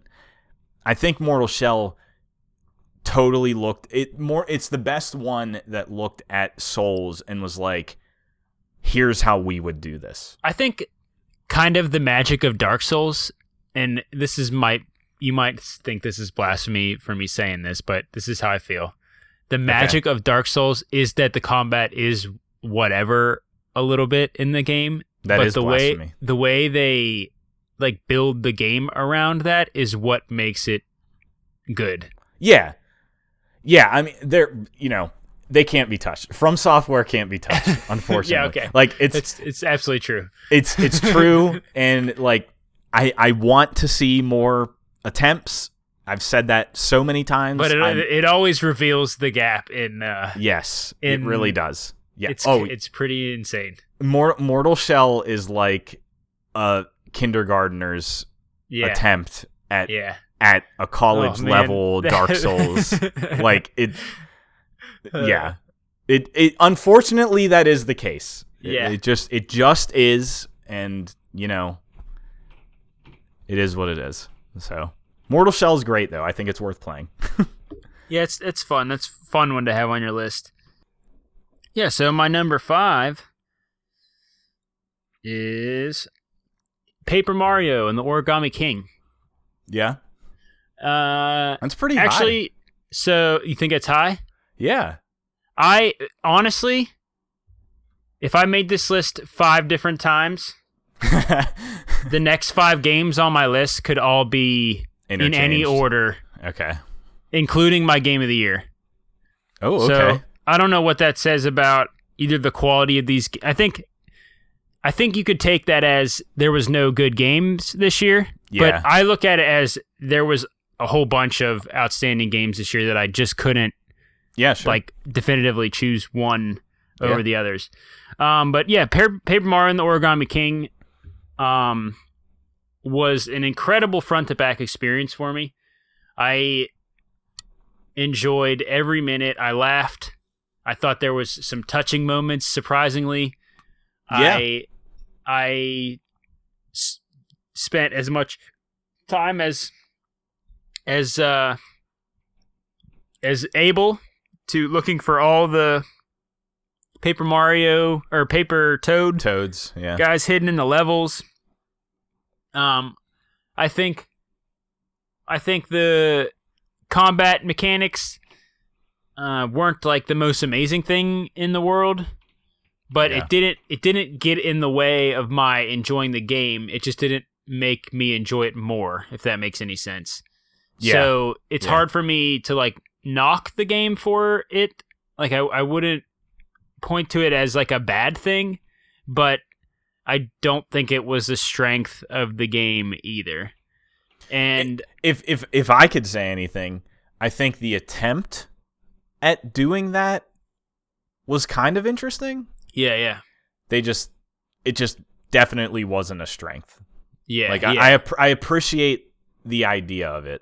Yeah, and and I think like it does work in certain like I think the boss fights are interesting. Like I I, I, will, think they I are will de- too. I will defend the boss fights in that game. yeah, as um, frustrating as they can be, they are the most interesting form Yeah, of the Of of, the combat battle. Yeah, Yeah, yeah, yeah. And I do like that they built in a system basically so that you don't have to engage with the combat at all. It's interesting. Yeah. You can just like pay your way through the game. Yeah, Um, but it's it's also like, and I, I don't know. It, should be alarming a little bit that they felt the need that that they had to put a Yes. system into place for you to get around it, yes, and that's kind of just an example of why it's probably not a strength of the Yeah. game. Do you know what I'm saying? hmm Um, but in terms of everything else, like the game around it, graphically, story wise, so amazing. humor. looking. Humor's like, funny. Yeah, it's, it's a- super it's a- funny. it's a proper Nintendo like th- thing to put on their gold shelf of we make good games wall Yeah. or whatever you want to say. And uh yeah, I that game like while I was playing it, I was in love. I was like this was this is my game of the year for sure. Uh all the way all the way to the end. And I I'm on board with the franchise. I will play more Paper Mario when Yeah. it comes out. I would love if they would re-release some of them. Yeah, That yeah. would be nice. I enjoyed that game so much, and I played Luigi's Mansion three this year too, oh yeah, which is another like I still Nintendo haven't release, got around to that. huh? I still haven't got around to that. And like just the, I I still uh, I've said it before on air. I just think there is a Nintendo level of polish that games get Yeah, from them, and even like the games that I'm semi interested in, it makes me want to play those games too because there Mhm. is like a good example is Yoshi's Crafted World. I think was the one that came out on Switch. yeah, that I played it- right. I played a demo of it on the Nintendo Store. You know, it looked amazing. It was pretty easy. It kind of felt like a thing that I could probably skip, but just just like the quality of of the work that comes out of that studio makes me think that everything that they put out is worth Mm. putting hands on. And this is Paper Mario is just another class example of that. Yeah, So, yeah. I I haven't finished that game. I'm about halfway through it.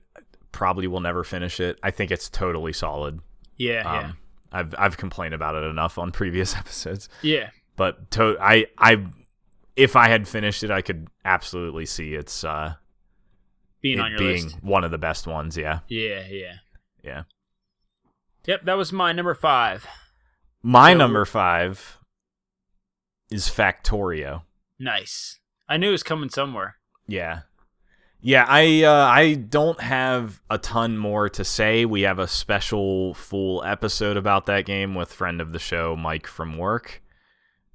Factorio I think is absolutely brilliant again to to use brilliant again. Like it's just so satisfying to see a factory come together in that game. Like Yeah. and and see it grow and expand and refine on it and whatever. I i revisited it about a week ago sunk like 4 hours in it again when i just fired it up on a whim and it's just it's just so good it, it's it's so good at its very specific gameplay which is to just make efficient manufacturing processes to make other things.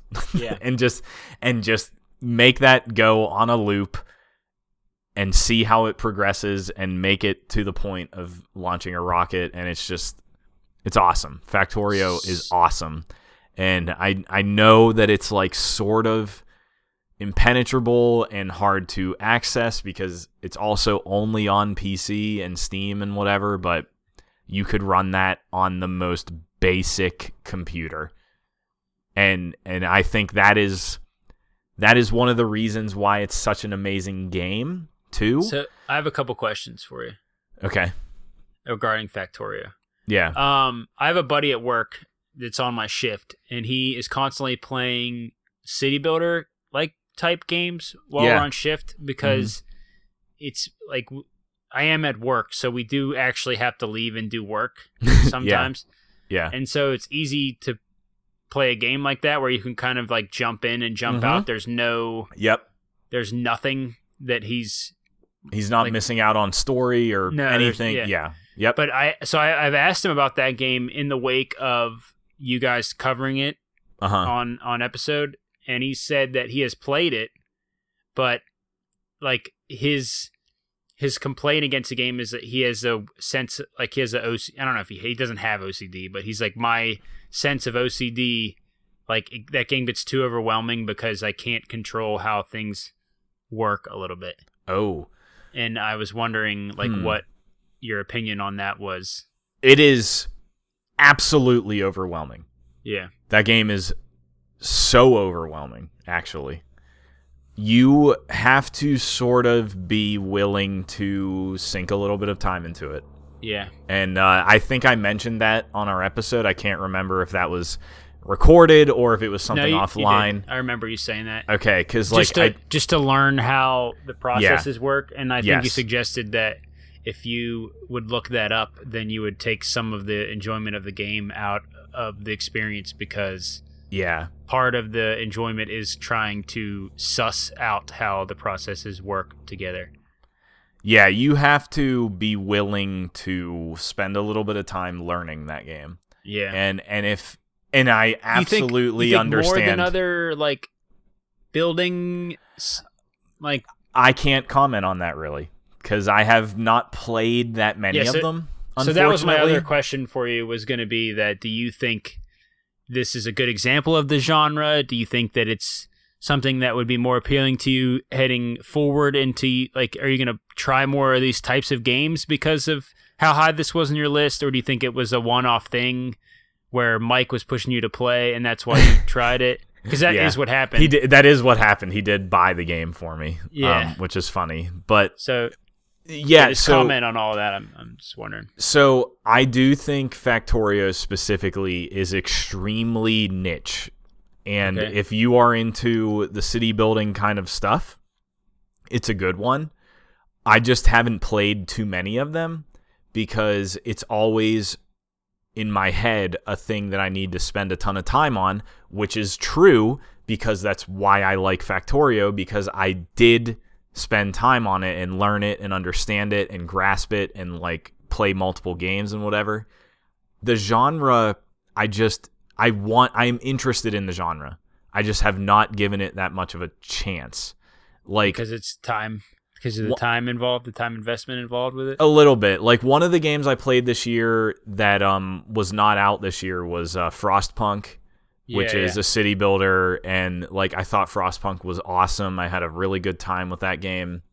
I think that game does a really good job of getting you up and running really fast and understanding the game really fast. I also played Surviving Mars this year, which Surviving Mars again has a really great tutorial, gets you understanding the game relatively quick to the point where you can do your own thing and and kind of grasp what you're doing. And Compared to Factorio, it takes longer. You're saying? I think Factorio takes a really long time to understand why it's interesting. And I, I again I think I mentioned in the episode like the game's tutorial is it it leaves a lot to be desired. Yeah. Like it, it really does not show you what is possible fast enough to make you want to put time into it yeah, yeah. and and so like you kind of just have to trust people and not that I don't trust Mike I love Mike but like he was he was saying this for y- years at this point. He was like, "This game is amazing. You need to play this game. You need to do this." It it's really hard to just listen to somebody say that and give it a chance, and then the game I know not really do it itself. That's a hard thing probably for you. I, It's a hard thing for me, maybe. Yeah, yeah. Just I feel like I would be. Uh, I don't know. I It- tend to even if you give something a chance, I guess is where I'm going. Is Yeah, is, yeah. is Factorio does require kind of a lot of time. It, it requires a lot of your chance giving. Yeah, yeah, um, like it, it's not some couple hour thing. Like it's a that is a Yeah. that is a ten plus hour investment of you trying to understand what is happening. and if you're not willing to put that in, you should stay away from it. I, I think so. Yeah, Yeah. it's that that's why I think it's it's super niche and you know, I love it. I love it for that and I think it's amazing and I I, I almost played Factorio today. like it it is it is a game I keep coming back to at like little intervals because it is just a really good number 1 being it's a really good podcast game. Number 2 slash number 1, it's a good music game. So like if you just want to explore something auditory while doing something that's interesting on its own, yeah, so you're not Factor- just like. Factorio Yeah, Factorio is the game yeah, of 2020 to do that with, I think. yeah. Yeah. That makes sense. Yeah. We've had conversations about specifically around audio with how to deal with like trying to listen to other things besides Yeah. game audio so that it's fitting for Yeah, Our- our you show. super you super don't need to put a ton of uh like mental energy into that game yeah like to make it happen. yeah. So so it, it is a really good thing for I want to listen to this album like all the way through or whatever. Yeah. On to number four we're, we're we're getting closer to the big big number ones here um yeah. my fourth game is last of us part two Okay. I figured Uh, you would be the representation of this game. yes um i don't have anything negative to say about it at all to be honest Yeah. I blew through the game, like completely blew through it in two weeks. Mhm. Um, I think it is the absolute pinnacle of game production design. Mm. Uh, in terms of like, it is a seamlessly smooth cinematic experience. I think like even even though Nick probably disagrees, I think even the combat with the way it's presented and the way you you engage with the game's mechanics is part of the narrative in it itself Mhm. and i think like the entire the entire package of the last of us part 2 is something that will stick with me for a long time just in Hmm. terms of what they did narratively the chances they took um by forcing you to play as a villain pretty much yeah. um, I, I know it was a polarizing game for a lot of people. Like certain things worked and certain things di- didn't work. yeah. And I I want that out of games. Like when we talk about Doom Eternal, which I know is going to be on your list at some point. I, I would rather have games challenge challenge me every time, or instead of make the safe game make Hmm. The Last of Us Part Two, which is essentially The Last of Us One, but again. Like yeah. I would I would rather have that every single time. I don't care if the game ends up being a little worse than the first one. Um, I just I, I I want that, and I appreciate that they did that, and it's, Yeah. that game's incredible. I think it's definitely a must play for anyone who owns a PS4.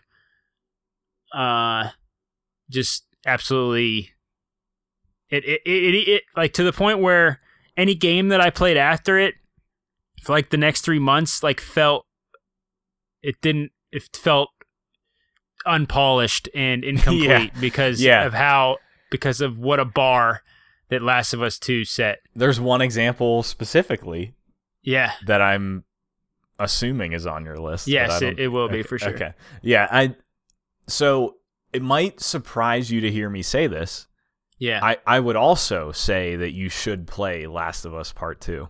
yeah. Um, it does surprise me. I do I do think just because of the technical prowess of it. Yes, yes, yeah. I I do think that it being a PlayStation 4 game is extremely impressive. yeah, It is it is so impressive as a technical piece. yeah, And that alone makes it worth looking at. Like if you don't finish that in my opinion long in the tooth story, yeah, that's fine. As long as you see some of the shit that they're doing tech wise in that game and the rope Absolutely. stuff and every Yeah. like it is amazing. That that game is a that game is a masterpiece in terms of engineering. yeah. Uh, like And it is it is insane. It makes me really excited. Like I said this about other games, it makes me really excited just to see what they're gonna do Yeah. moving forward. Yes. When it's yes. when it's not a Last of Us game when And it's- not an Uncharted game. Yeah, yeah, Yeah, I really want to see what they're going to do next. I'm very excited. Like the, no, at the end of the day, Naughty Dog is an an amazing developer. They are an amazing developer, and I I can't wait to see what they do next. Even if it's something like Last of Us 2 that I would say I don't really like, This is I a, still want to see them do it. this is a controversial point, maybe, but I would say that Last of Us Two probably is the game that rivals Cyberpunk for the most hype. Mm. Um, in terms of like just around the game, Um, yeah, sure. and I think they absolutely delivered and dealt with that in a way that l- makes CD Projekt Red look like Mm. children. In in it's it's a hard jump to make, and I'm just Yeah. I'm just I know I what you know. mean. I know what but, you mean. I that game there there was just not just as much, but there was just as much like industry buzz about everything s involving that, and coming out of that, aside from some people who took umbrage with the way the story went. I think everyone was pretty unanimously like, "This thing is incredible." there is a big difference between Last of Us Part 2 pissing off some like fans Yeah. and it also being a technical marvel Yes. with Cyberpunk being really What mediocre on top of being yeah. Yeah. Yeah, like it there there's a huge divide there like I, I didn't mean to like draw the dots there. I just wanted to point out that they had as Yeah. every Yep. bit as as big uh, a task to deliver a game, Yeah. and I think they absolutely crushed it. Yeah. Yeah, I mean I can't I can't say Last of Us 2 is like bad in Yeah. quotes. Yeah, Uh, I I I personally think it like is irrelevant because I Yeah. sort of that game like happened in 2020 and I you know it made no impact on me at all other Yeah, than yeah. other than the um I think I even said on our episode or it was probably offline I don't know they again they made a really bold decision and I absolutely applaud them for making a bold decision yeah, like I, I think that is so interesting and awesome. I think they need to be more bold yeah, personally, and that has been my problem with them forever yeah. at this point. But uh, yeah, I I totally like the fact that the fact that fans got angry is great. Like I think that's great, Absolutely. and I th- and I and I think that they that means they did something impactful. and I it's- think I think it's a good example. You know, and at the end of the year, end of 2020, we're just talking about this how the corporations are the bad guys. The big Yeah. studios, the big people, the AAA's, those guys can all they suck, right? That's Yeah. everybody's kind of united response to this year. But that AAA studio absolutely delivered. And and that's in that circumstance. Yeah, I mean they they push the boundaries of fan expectations. Yep. Yeah. And and that's I absolutely I applaud that aspect alone. Yep. Which yeah. Last of Us is not on my list obviously, I that's all Right. right. but I I have more positive to say about it as a uh a piece in that regard than Yeah. negative, I guess. Do you think that looking like cuz I remember we do you has your opinion on the game changed at all at the end of the year no. as, that it did? No, no, it has not. And, and hearing and hearing people talk about it again, it's like, man, I really hated most of that game. Yeah. like, I really did not like a lot of that game at all. Um, but you know, again, like everything I just said, all of that aside, like it has it has some very impressive qualities for Yep. sure. for sure. Yeah. That was my number four, Last of Us Part Two. Okay. I think I got another one uh, that I assume is on yours. Number four is Hades. Absolutely, it's my number two. Okay. Yeah. Hades. I felt like it should probably be higher on my list, but at the same time, I I dump I, I pushed it down a little bit just because like I sort of begrudgingly pushed my way through that game Yeah, while also still really liking it and still That's- really appreciating all of the that's- things. kind of where I was with it. Like I, I was really close to having it as my game of the year. Mm. and then like comparing it with my actual game of the year, I felt like I pushed through to the end of the game with my game of the year better than I did with Hades to Yeah. the end of that game. So that's why I edged out Yeah. Hades with what's going to be my game of the year. Yeah, Hades So- is great. Uh, I I feel like we kind of just Have- recently yeah, talked yeah, about just that. Talked about it. Yeah, That that was on the last like three episodes basically. So yeah, um, you know, basic opinions, you can listen to those. But yeah, Hades is uh, phenomenal. It's a Yeah. super good game. In in all aspects, it's a really good game. absolutely. I think I, it's on uh, a lot of people's. I think it's listed at, as a lot of people's games of the game of the year on Yeah. different different official publications and I didn't. I like meant to look at those, and I forgot before we recorded, so I have no idea what Yeah. uh, most outlets of games of the year are. But um, Yeah. yeah, Hades is great, and if they gave it to it, totally deserves it. yeah, Uh, I I recommend the No Clip series about Hades. It's very interesting. I Oh, I watched haven't I haven't watched that yet. I watched it all after finishing the game, just in case I didn't know like what they Yeah. said in that. So so yeah, I totally recommend the No Clip series about that game. It doesn't really spoil much of anything actually, so if you're worried about that, you can watch it. Yeah, that that game's am- it's amazing. Every aspect of that game is amazing. The the way it works as a rogue game while telling a story is uh, nothing. impressive piece of no- game nothing. design. Nothing compares to that. Yeah, yeah. th- that I agree. exists right now. So yeah, yeah. Hades is uh, amazing. So that was your number four. My number three is Ori and the Will of the Wisps. We already covered it. yep. Uh, your number three would be Warzone. Warzone, which we covered. My number two is Hades, Okay. which we just talked about. And so your number two. My number two is Spelunky two. Oh, what the heck? Did you forget Spelunky. about Spelunky? Spelunky. lo- It was on my list and somehow it got deleted and I never put it back on. And it definitely deserves to be on there. I like Spelunky more than a couple of the games on my list. So, but that's Yeah. okay. Um, I'm so so happy Spelunky 2 finally came out and uh, it's amazing and I still have not completed a run in that game. It's so hard. it's so hard. yeah. Holy shit. They, I saw they hard. just released the beta for online multiplayer, which Yeah. is still something I want to do. Yeah, we can we can now do that on PC. I I think it existed on PlayStation for a while at this point, but I might be wrong. But yeah, Yeah. like holy shit, like, you know, a follow-up to a game that I screamed at Josh about for an entire episode in 2v1. So if you want to listen to that, but like Spelunky is just divine, I think, as a game experience, as a video game. Like that is just one of the best examples of like what a game is play wise. Yeah, And, I uh, agree.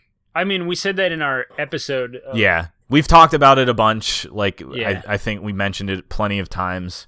Uh, I I absolutely adore that game, regardless of it vexing me completely, and I cannot beat it. And I haven't played it as much in the last few weeks because it's so punishing at this point. Also, though, I feel like that game is endlessly um, appealing, totally. and Yep. like I haven't played it in the last c- couple months either. But Yeah. I I feel like I could turn it on right now, and it would be like getting back on your bike. And Yeah. and uh, so let me ask you: you you haven't completed it. Is No. that because the end is like so difficult, or do I don't not know how to beat it. do yet? I don't know how to beat it. Like I've got Are to you the stuck final on a boss. boss? Yeah, I've got to the final boss a few times now, and I don't know how to beat them. Yeah, And and like I'm at the point where I should look up what to do, but stubbornly I keep not doing Nah, that. you're okay. You're all right. and and I think I have an idea of what I need to do, but it's like making that have- happen is so Yeah. hard. It is That's the so hard. that's the game in a nutshell. Really, is is Yeah. you know what to do, but make it happen. Yeah. Uh, do you have shortcuts unlocked for like the last part of the game? Do you have all the shortcuts unlocked? Or is there still one that you you're struggling Nope. to? I think I think one of the shortcuts is nigh impossible to do. yeah, Uh, for the average player, I don't know how you're supposed to do it. Like I'm sure there is maybe maybe that would be worth looking up if there is like a some there kind of there is probably guidance on how to do it and how best to do it. Yeah, Yeah. but like the one the one shortcut opening the final area prior to the boss, I complained about it, I think episode like multiple episodes ago and I just don't know how to do it and I'm so I can't, you know, like I just can't. I actually have completely disregarded ever getting that shortcut ever in my life. and that is that is how gave up hope. Gave up is- all hope. yeah, that is how strongly I believe it is difficult to do. now, I am in a vacuum of like not really following Spelunky Yeah, anything, yeah. so I don't know like how ridiculous it is to say that or how other people feel about that. Yeah, But I do think it's really fucking hard. And I think it's too hard. And I think they've screwed up making it that hard for a shortcut. All of that said, I never use the shortcut still. When I do a run, I am doing the full thing every Yeah. time. So but would would you appreciate the chance to use a shortcut just to figure out how to beat that boss, so that you don't have to do a full run to figure out how to beat the boss every time? so is it different to have a shortcut and just do it over and over and figure it out as opposed to just watching a YouTube video? You know, like I, it, Yes. you th- you think so? Like cuz I mean cuz like, yeah, I you- think- you I think- earned it. The it- Well, it- it's not that crazy of a thing. Like I, I have a pretty good idea of what I need to do at this point, and that's just me naturally playing it. I haven't verified that, but Yeah. like n- having the shortcut like would help certain players, but like me personally, you don't think so? Yeah. it wouldn't really matter. I don't Yeah. think. Yeah. Well, Yeah. Spelunky 2 is great. It's a great Spe- game. Uh, it's Yeah. just very difficult. that's what makes So- it great, though. Yeah. I mean, I am I am rarely defeated by a video game. Yeah, and Spelunky 2 currently it's kicking your butt. is kicking my butt. Yeah. You're in dizzy. Yeah. Yes, I'm stunned. I'm Yep. stunned by Spelunky's uh counter hit. So my controversial number one game of the year, yeah, I don't really Oh, I guess Ghost I of it is. Tsushima. That is controversial. Um, it's it's maybe Not really. controversial on our episode uh, or on our show. I don't know. Yeah. Yeah, yeah. I the reason I have this above other games is because I put an equal amount of time into like this that I did into like Hades. yeah. Um and I just the my level of enjoyment like was maintained. I never got frustrated. I never it was just like I continuously engaged with the open world until I was done engaging with the open world and then I beat the game and then the experience was done. Yeah. Do you know what I'm saying? mm-hmm. And like that game's combat, I think was amazing. Like they design the way they designed it, it's very simple and basic. And because it's so basic, I think it just allowed me to feel uh like good at it, like per, like it Yeah. just the game you got good at the game fast Mm-hmm. and then that pushed me to unlock more of the game's combat mechanics Yeah. like via the the unlock tree and There's a bunch of stuff in that game to play around with. yeah and and Yeah. just ha- like it was like a perfect balance between challenging me and encouraging me to explore and i and i think like Yeah. for a lot of people, you can find a way that's super effective, like like t- to play that game, and Yeah. probably just do it until you beat the game, and like the game would then probably not offer as much of a a, a varied experience. You know what I Yeah. mean? Yeah. But I just think like it really was.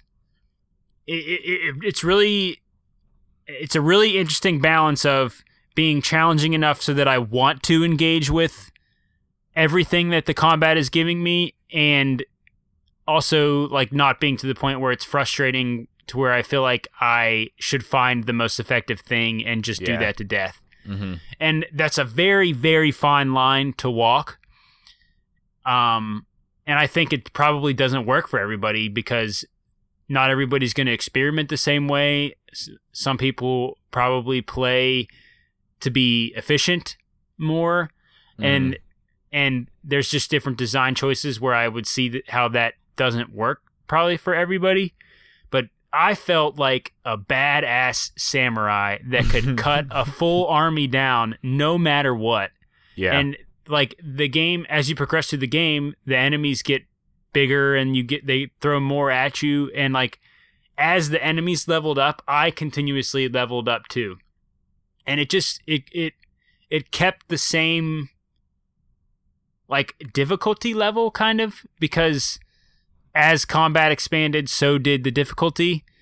And just all the way through, it gave me just this just very satisfying experience. yeah, And then on top of all that, like I think the setting is amazing, and Right. the the collectibles, like I I really enjoyed just the historical aspect of of the game, like being set in in Japan in samurai times, and yeah, there was just a lot of the extra stuff that appealed to me. Um, to the point where, like looking back at it, I would be willing to dive into that multiplayer still if I have friends that wanted to do that.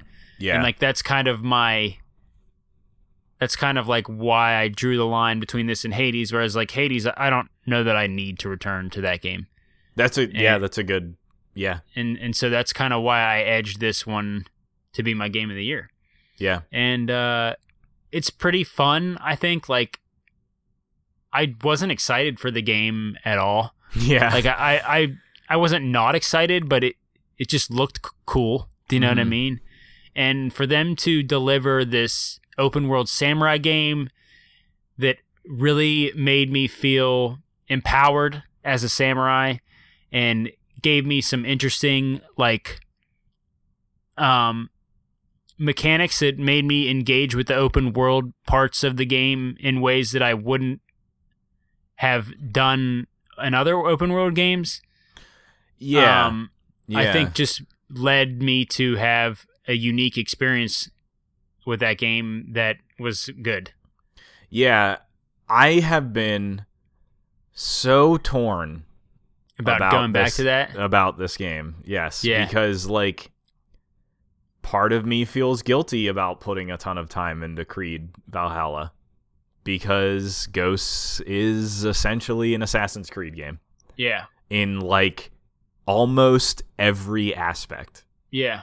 and uh and and you know people have been clamoring for a medieval Japan Assassin's Creed game, me included, for Yeah. years. And when Ghosts revealed itself to be that, I got more excited about Yeah. Ghosts. And for whatever reason, even though I put I put a decent amount of time into Ghosts, like I was ready to move on to the next island Yeah. uh, for context of listeners. Um, and I, I will go back to that game. Whenever I finally get a PS5, I will go back to that game.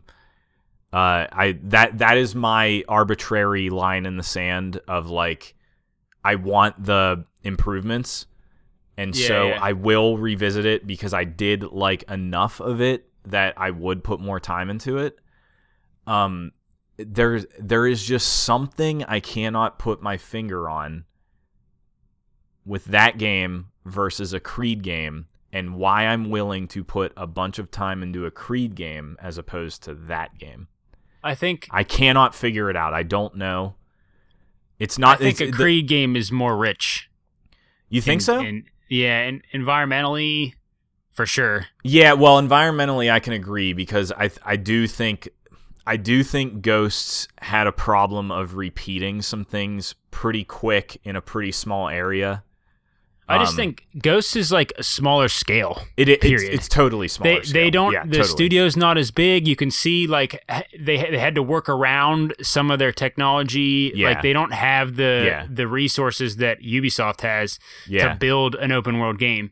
yeah, And so you can see you can definitely see the lines. There's like no cutscenes in Ghosts whatsoever. There Whenever you get isn't. missions, they just pull the camera back so that your two NPC the two people are standing there. That's true. There's a lot of stuff in that game where Yeah. like you can see the the gears turning a little bit, yeah, but like I to me it was more endearing all that stuff because yeah, the game the part the stuff that mattered like was good to Yeah. me and and so it was easy for me to look past that this is the game specifically that we you were mentioning and that I was mentioning when I played this after Last of Us Part 2 and it was jarring to go from Last of Us Part 2 with its Yes. like pristine production values where a cutscene triggers like the moment that you walk into a room or whatever and like this that has very specific go here get this thing hit this point on the map like gamey game stuff in it where you Yeah. can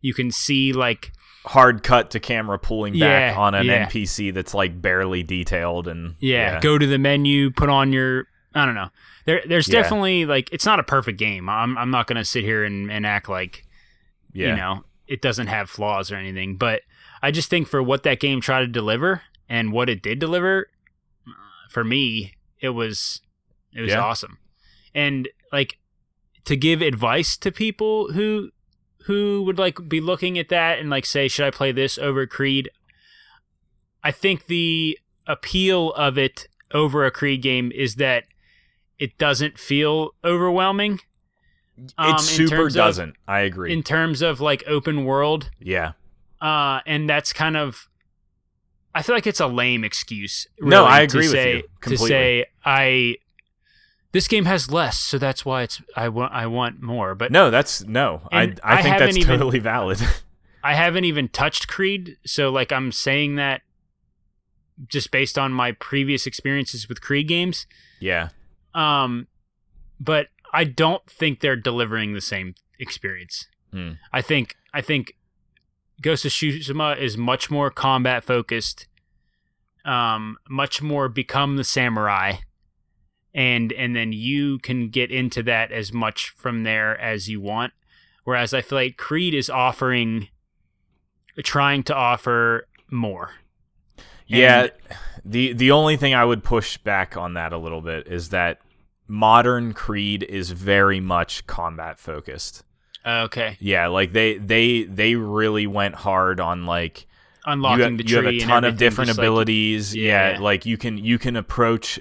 There's different weapons. Like it it is a it is a full blown open ended combat game combat game if you Yeah. want it to be. yeah Um, I don't. so So, So here's the thing. That's all Ghost of Tsushima is. Not Yeah. if you want it to be. Not it's, if it you- is just it's this all one that thing. it is. Yeah. So th- there's no like thing for me to ignore yeah. in that game. Whereas Creed, like you, you can get more out of. It. You can get. That's what I mean by there's more in the game. Yeah. And so, yeah, that Ghost of Tsushima. That's my that's my 2020 GOTY. Yeah. I don't think you're alone. I think a lot of people still think of Yeah. that game like super fondly compared to Yeah. 2020. Like uh, uh, as a as in the year overall that I've heard. Yeah. Um.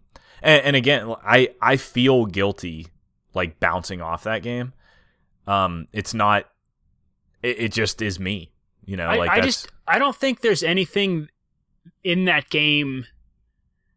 It doesn't do anything one thing like particularly well. Yeah, it's and it's not, it's hard for me to point to anything and be like, "Oh, this is you need to see this. This is must play. This is Yeah. like it's not offering anything that you can't find elsewhere. Yeah, So it's hard. It's a hard like if if you bounced off it, then you bounced off it. You know what I'm saying? yeah, Uh, I don't know. It, it's just it, it worked for me, yeah, and and like part of that is I think the difficulty was just tuned like Hmm. really well, and that's like such a lame thing to say. We talk about difficulty a lot. We've had a lot of discussions on it on this show specifically, and like I appreciate the challenge of games that that wants you to master its combat in order to get past that and like Yeah. I don't feel like this game was one of the ones that was doing that. Mm. I, I felt like it was easier, kind of Mhm. like stealth stealthing is easy in the game. Yeah. and like I was actively not playing stealthily. yeah, yeah. So it, it's weird because I I think there's certain things that I don't know that worked and didn't work, and Yeah. Well, there's no such thing as a perfect game, except for except for Doom Eternal. Spelunky. No, it's Spelunky. I'm I'm joking. Yeah, it, Spelunky is perfect. Spelunky one is perfect. What about Dark Souls One? Dark Souls one not perfect. Okay, Actually, there's no no Dark Souls game is perfect. Okay, okay. Uh, You can you can you can inscribe that on my gravestone, like as as That's number your, one Dark Souls. epitaph. Yeah, no nu- Dark Souls. Number one. Dark Souls fan. No Dark Souls game is perfect. Okay, Um, okay. But no, uh, so my game of the year is Doom Eternal, and I don't know if that's a surprise or not. I, I was a friend. A friend of ours was surprised when I said that. Uh, multiple friends were surprised when I said that. Actually, I think a lot of people just didn't love that game. I think a lot of people really wrote that game off uh, in an unfair way, frankly, including media. I think media wrote that game off unfairly. Um, I personally have almost no criticism of Eternal. Uh, there, there is only one, and I think it's really an opinion thing. Of uh, everything's an opinion, but the Marauders were the one design decision of of Doom Eternal that might turn somebody off and be like, "Fuck this." Yeah, Everything else, I think, is stellar in Yeah. Doom Eternal. Like gameplay is frantic. It is insane. Oh, yeah. You have to master the hell out of it. Even if you're playing on lower difficulties, you must use everything available to you. Everything. And that is genius. I think that's genius. That's not a bad thing. That's a good thing. And yeah. More more games should push for that in design. I think yes, we talk about that all the time about whether a game forces you or doesn't force you to engage with its like. systems. Yeah, yeah, You must use every weapon, every Yeah. alternate weapon, every mobility ability that you have. You have Yeah. to use all of them. All of them. At once. You have to do them all at once. And it's Yeah. so awesome. Like the fights in that game are insane. yeah. like you intense. are like you're holding your breath They're sweaty. you're like freaking out like you never know what's gonna happen and like you know maybe i had the perfect experience maybe i had the josh simon experience but like Rest in peace, Josh Simon. rest in peace josh simon He's not dead. He just refuses to come on and do episodes with us anymore. And I know he's not going to listen to this, so I'm just outing him right I, here. like I agree this. rest I did it. rest in peace josh um yeah like it's i i think that game is near perfect as a gameplay experience. Like you might get frustrated, but it's because you need to do better. You need to learn the systems and uh, apply them better. And like games hold your hand and that's fine. Some games that is fine. Doom is trying to shoot you in the face with a fireball while burning your flesh alive. You're di- you're dying. You're just dying all the time. Oh, That- come on, that metaphor was working the, really good for the me. metaphor was bad and I'd lost track of it, but like it is it is trying to just send you to hell and kill you over and over and over. And like you have to overcome it and the story of you overcoming it is the story of the game and it's awesome. I'm I love that they put lore into this dumb ass franchise. like it's the lore is great. Like I love Yeah. the lore. And then Yeah. all of that leads into the gameplay and settings and everything. And like Doom Eternal specifically is Doom 2, it's Hell on Earth. You fight Icon of Sin at the end of the game. It was fucking awesome that you fight Icon of Sin at the end of the game. I was so excited that you got to do that, and the way that they handled it was exactly how the original Doom 2 did it, and it was so cool. And I just, I don't know, like, it it's like it's like for me specifically. Yeah. Like it it, Yeah. it, it was it- everything about that game was amazing. I loved every aspect of it. I loved playing it. I loved holding my breath while trying to get through combat scenarios. I liked the first part of the DLC a lot, even though even though it defeated me, as we talked about in the last Lost episode. your gamer card. Yeah, I am no longer a gamer. I'm just a baby that likes Doom, but that's You fine. might as well go play Dragon Ball Z now. yeah, I should. I That's an in joke. I apologize. that is an in joke. I Uh, I I Doom Eternal is like it's so much better than I think the general gaming populace gave it credit for. yeah, I, I agree with that for sure. Yeah. I it's not on my list, but it's not because it's not because of anything that I think the game did wrong. Yeah. Um, I will, other I things will, outweighing it. I will say this again for the second time this episode. I will never, never like poo poo a developer for trying to put more stuff to being for being Yeah. more like trying more things, experimenting on more mechanics and systems and all that. I think that should Yeah. always happen in sequels. And Doom Eternal is a good example of that Yeah. the original Doom 2016 game hit for a lot of people. yeah. Like it was a it, a lot of people still to, in 2020 point back to that 2016 game and say this is the pinnacle of first person shooting single player campaigns. And I just think that a lot of people wanted that game again. Mhm. And and the de- developers at id is it id right? Mhm. yeah, the developers at id didn't want to make the same Doom game. They wanted to make a new Doom game with new mechanics, Yeah. and and they did. And yeah, they did. I yeah. think I think it's uh case by case basis on the player for for like how much they're willing to juggle in combat. Mhm. I think I think there some of those systems is too much. It's too much for people to engage with. I think it's too much. Well, okay, so there you go.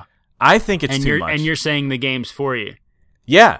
Like I like that Eternal is is fucking crazy. Overload. that Overload. it is crazy. Like what it asks of you to accomplish in Yeah. a scenario, not Yeah. e- not even like in the whole game, but like take Just one combat sequence to combat sequence. yeah, take one Yeah. combat sequence and and just Yeah. like just like break down like I need to do this and this and this and this and this and this and this and it's just Yeah. like whoa, like it is it is a lot. It's asking a lot. Yeah. Absolutely acknowledge that. And I, I just think like that works to different levels for people. And that's probably why we see it not get the unanimous like amazing game reception that Yeah. first game got. Um, just for me personally, I loved all the lore and stuff too with that game, but it hurt the pacing of the game for me a lot, yeah. which is like a weird complaint. But it's this like visceral, uh, like balls to the wall experience, and to pause the game Yeah. in after I I pick up a a collectible every because there's a lot of collectibles. It's not like they, you know, to pause the game to Yeah. both look and see where those collectibles are at on the map because you have to pull your map up in order to find the collectible area, Mhm. and then to pause again to read what the thing was, whether it was a weapon description or enemy description or codex lore or whatever. That stuff like broke up the flow of the game so much yeah, sure. I felt like it it hurt the experience for me because I don't I don't like to leave that stuff for a later time because then I'm just like opening the game and reading for And two hours reading, and that's yeah. not fun either. Yeah. So like you try to I try to hit them as they come, but then there's a lot of them, Yeah. and so there it's is this weird it's this weird fine line of like how do I engage with the game and not lose that sense of momentum.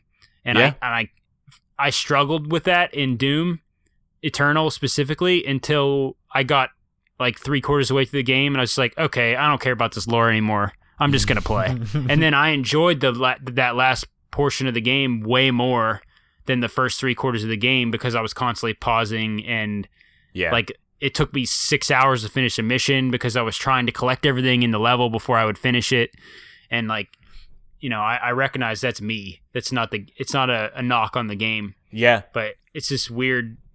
How do I engage with this in a way that I don't know is is good?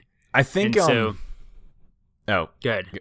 so I think uh, Eternal also specifically to me maybe I guess compared to 2016 I wanted to find everything in Eternal as oh yeah, opposed so did I. I did not want to do that in 2016 it was actually one of my criticisms of 2016 Yeah. was that was that it had all of Who these Who cares about a bobblehead? yeah, it I was like, I'm whatever? not Yeah, doing these collectibles just to get like a little Doom guy. Like, I don't really care. You know, I mean, agree. I agree. Yeah, I'm I'm here. I'm here for the combat, and it's awesome. And 2016 was awesome.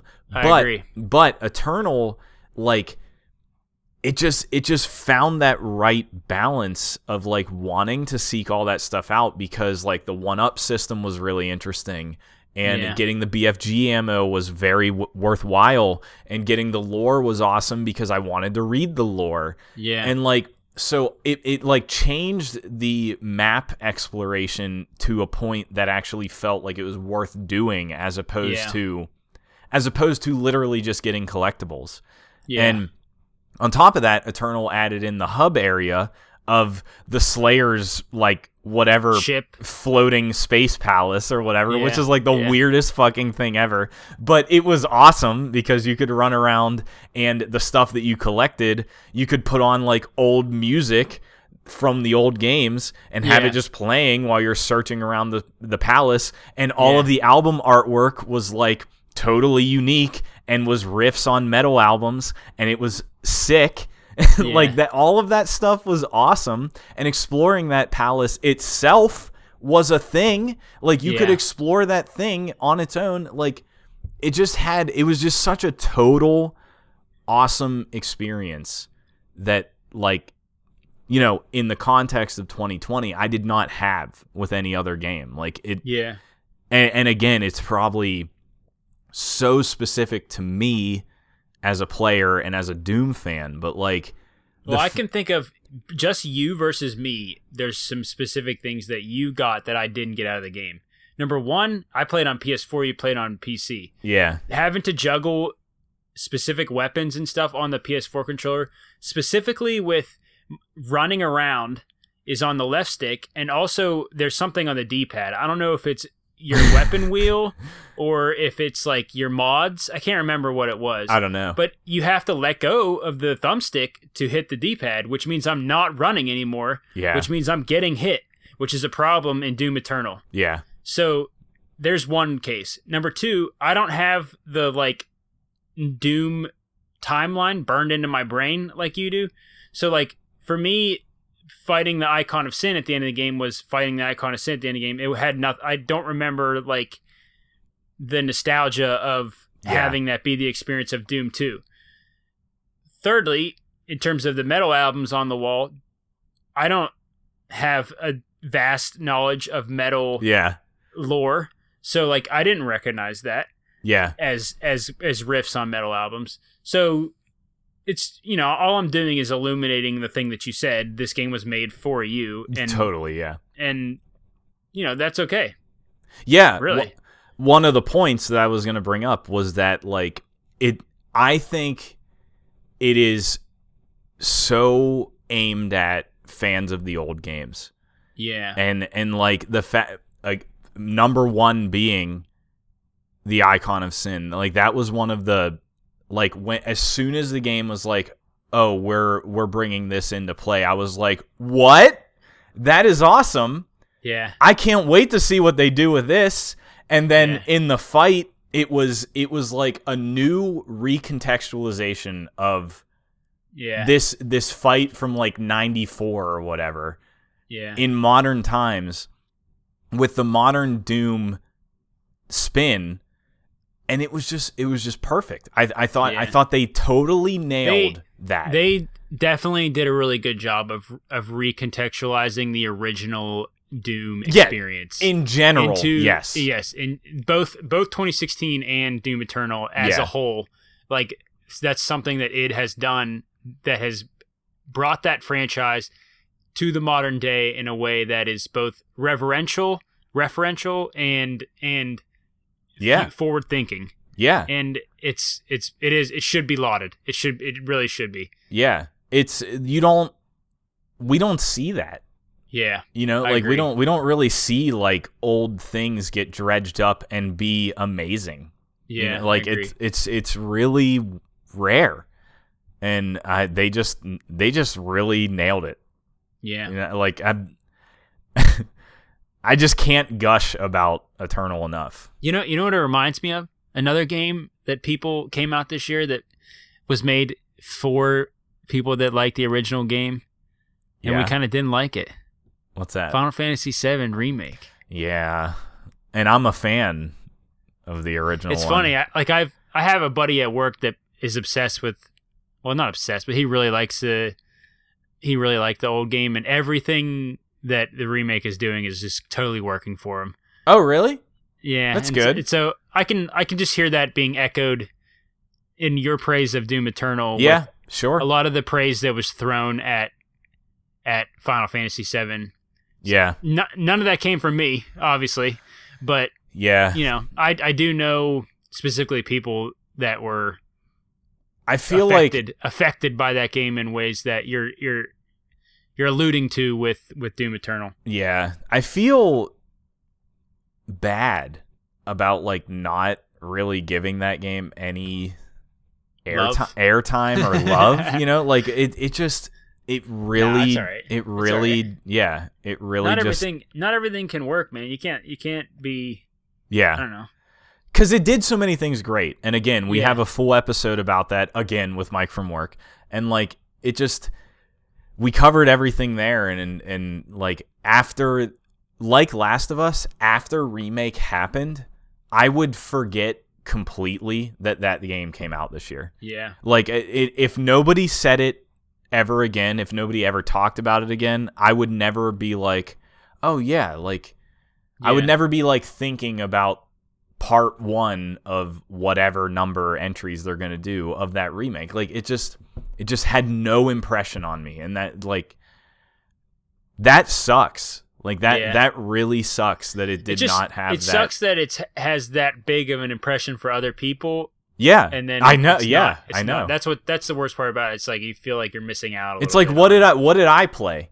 yeah Yeah, what was I playing and what were you playing? Like I don't get it cuz you know, like I've been list- I I love MinnMax, shout out to them. yeah And like the Ben Hanson the the host of everything on that absolutely adores remake and I just like yeah I just like I Max, don't know, man. It's- Maximilian Dood on Yeah, Max loves it like too. too. It's- He he he. There's like they did his year end highlight thing, and there's like multiple parts in the game where he's just like breaking down in tears. Yeah, it's like, just like, literally, what- He's just like, oh my gosh, I can't believe this. And I I had similar experiences playing that game. Like I teared up playing parts Yeah. of that game, but it, like it it's not like those overrode all of my huge major issues that I have with it, you know? Like it's it's it's interesting.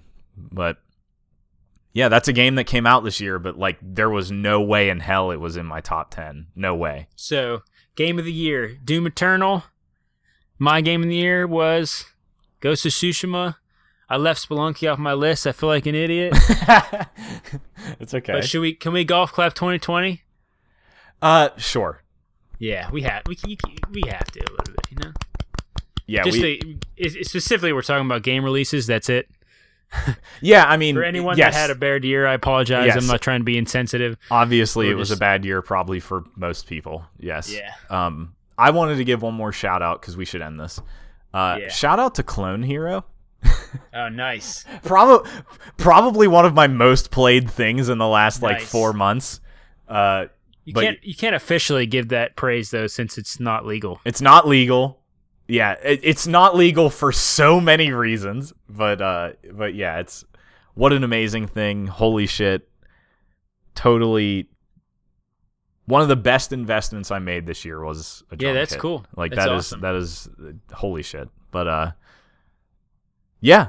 I just Uh, want to plug one thing at the end of this episode, real quick. Okay. My wife's website is doing well, Yeah. and I would appreciate you guys uh, to keep that, help us keep that up. Uh, popcornreviews.com. She has a YouTube channel, and she has she's doing sewing now, and we got all kind of stuff going on on there. And I would appreciate you guys to just drive that traffic through the moon so that we can both quit our jobs and work full time as Content creators. content creators. That's my dream, and you guys can fuel it, and I would appreciate it. Thank you. Yeah, on that note, I have I have not streamed at all in the last like f- 3 or 4 months and um that was just lack of uh interest, I think. There's not a lot of games to be streaming right now, either, Well- unless you're gonna stream your Overwatch sessions. So I've been thinking a lot about it, and uh, I I do want to get back on the ball because like I did really well of like a full year plus of like streaming pretty regularly, and um I would like to get back on that. I'm planning on getting back on that, and I'm trying to figure out what to do with that. I was thinking it would be like specifically backlog stuff. Like I don't care if it's a new game, I don't care if it's anything you know big or whatever. I'm I'm thinking I might just stream like random shit that I want to revisit, and that's that's all it's gonna be. But I think that's the most fun way to do it, anyways. yeah, so that uh, you know, haven't been active in a while, but that's twitch.tv slash lost in a contraption. It's always in the description, and uh, we still have merch. You can get that at any time. It doesn't matter. It's uh, it's in the description. Also, it's on our Redbubble website. Um, yeah, I don't know that we have anything very interesting to announce for 2021, but we're gonna keep doing kind of what we've been doing. Yeah, we're good. We'll keep plugging away. We appreciate you guys hanging out and Yeah. share with a friend. Get let's let's let's try and grow a little bit in 2021. Yeah, that would be good. If uh, if you guys can help us do that, we'd appreciate it. Yeah, this is super grassroots. Yeah. Uh, and the only way we do anything is word of mouth. So if Yeah. uh, if you have friends that listen to podcasts and play video games, recommend us. And uh, yeah, that's gonna that's gonna do it for us. Happy New Year. Happy 2021. Happy holidays. Happy yeah. Hope hopefully 2021 is better in every aspect than last year. Yeah, maybe we'll actually get PS5s. Who knows? Yeah, maybe that's true. probably probably get on the next generation console board uh train. That's what I want not board. But uh yeah. Um until until next time that's to do it. That's everything for me. Keep playing games. Peace.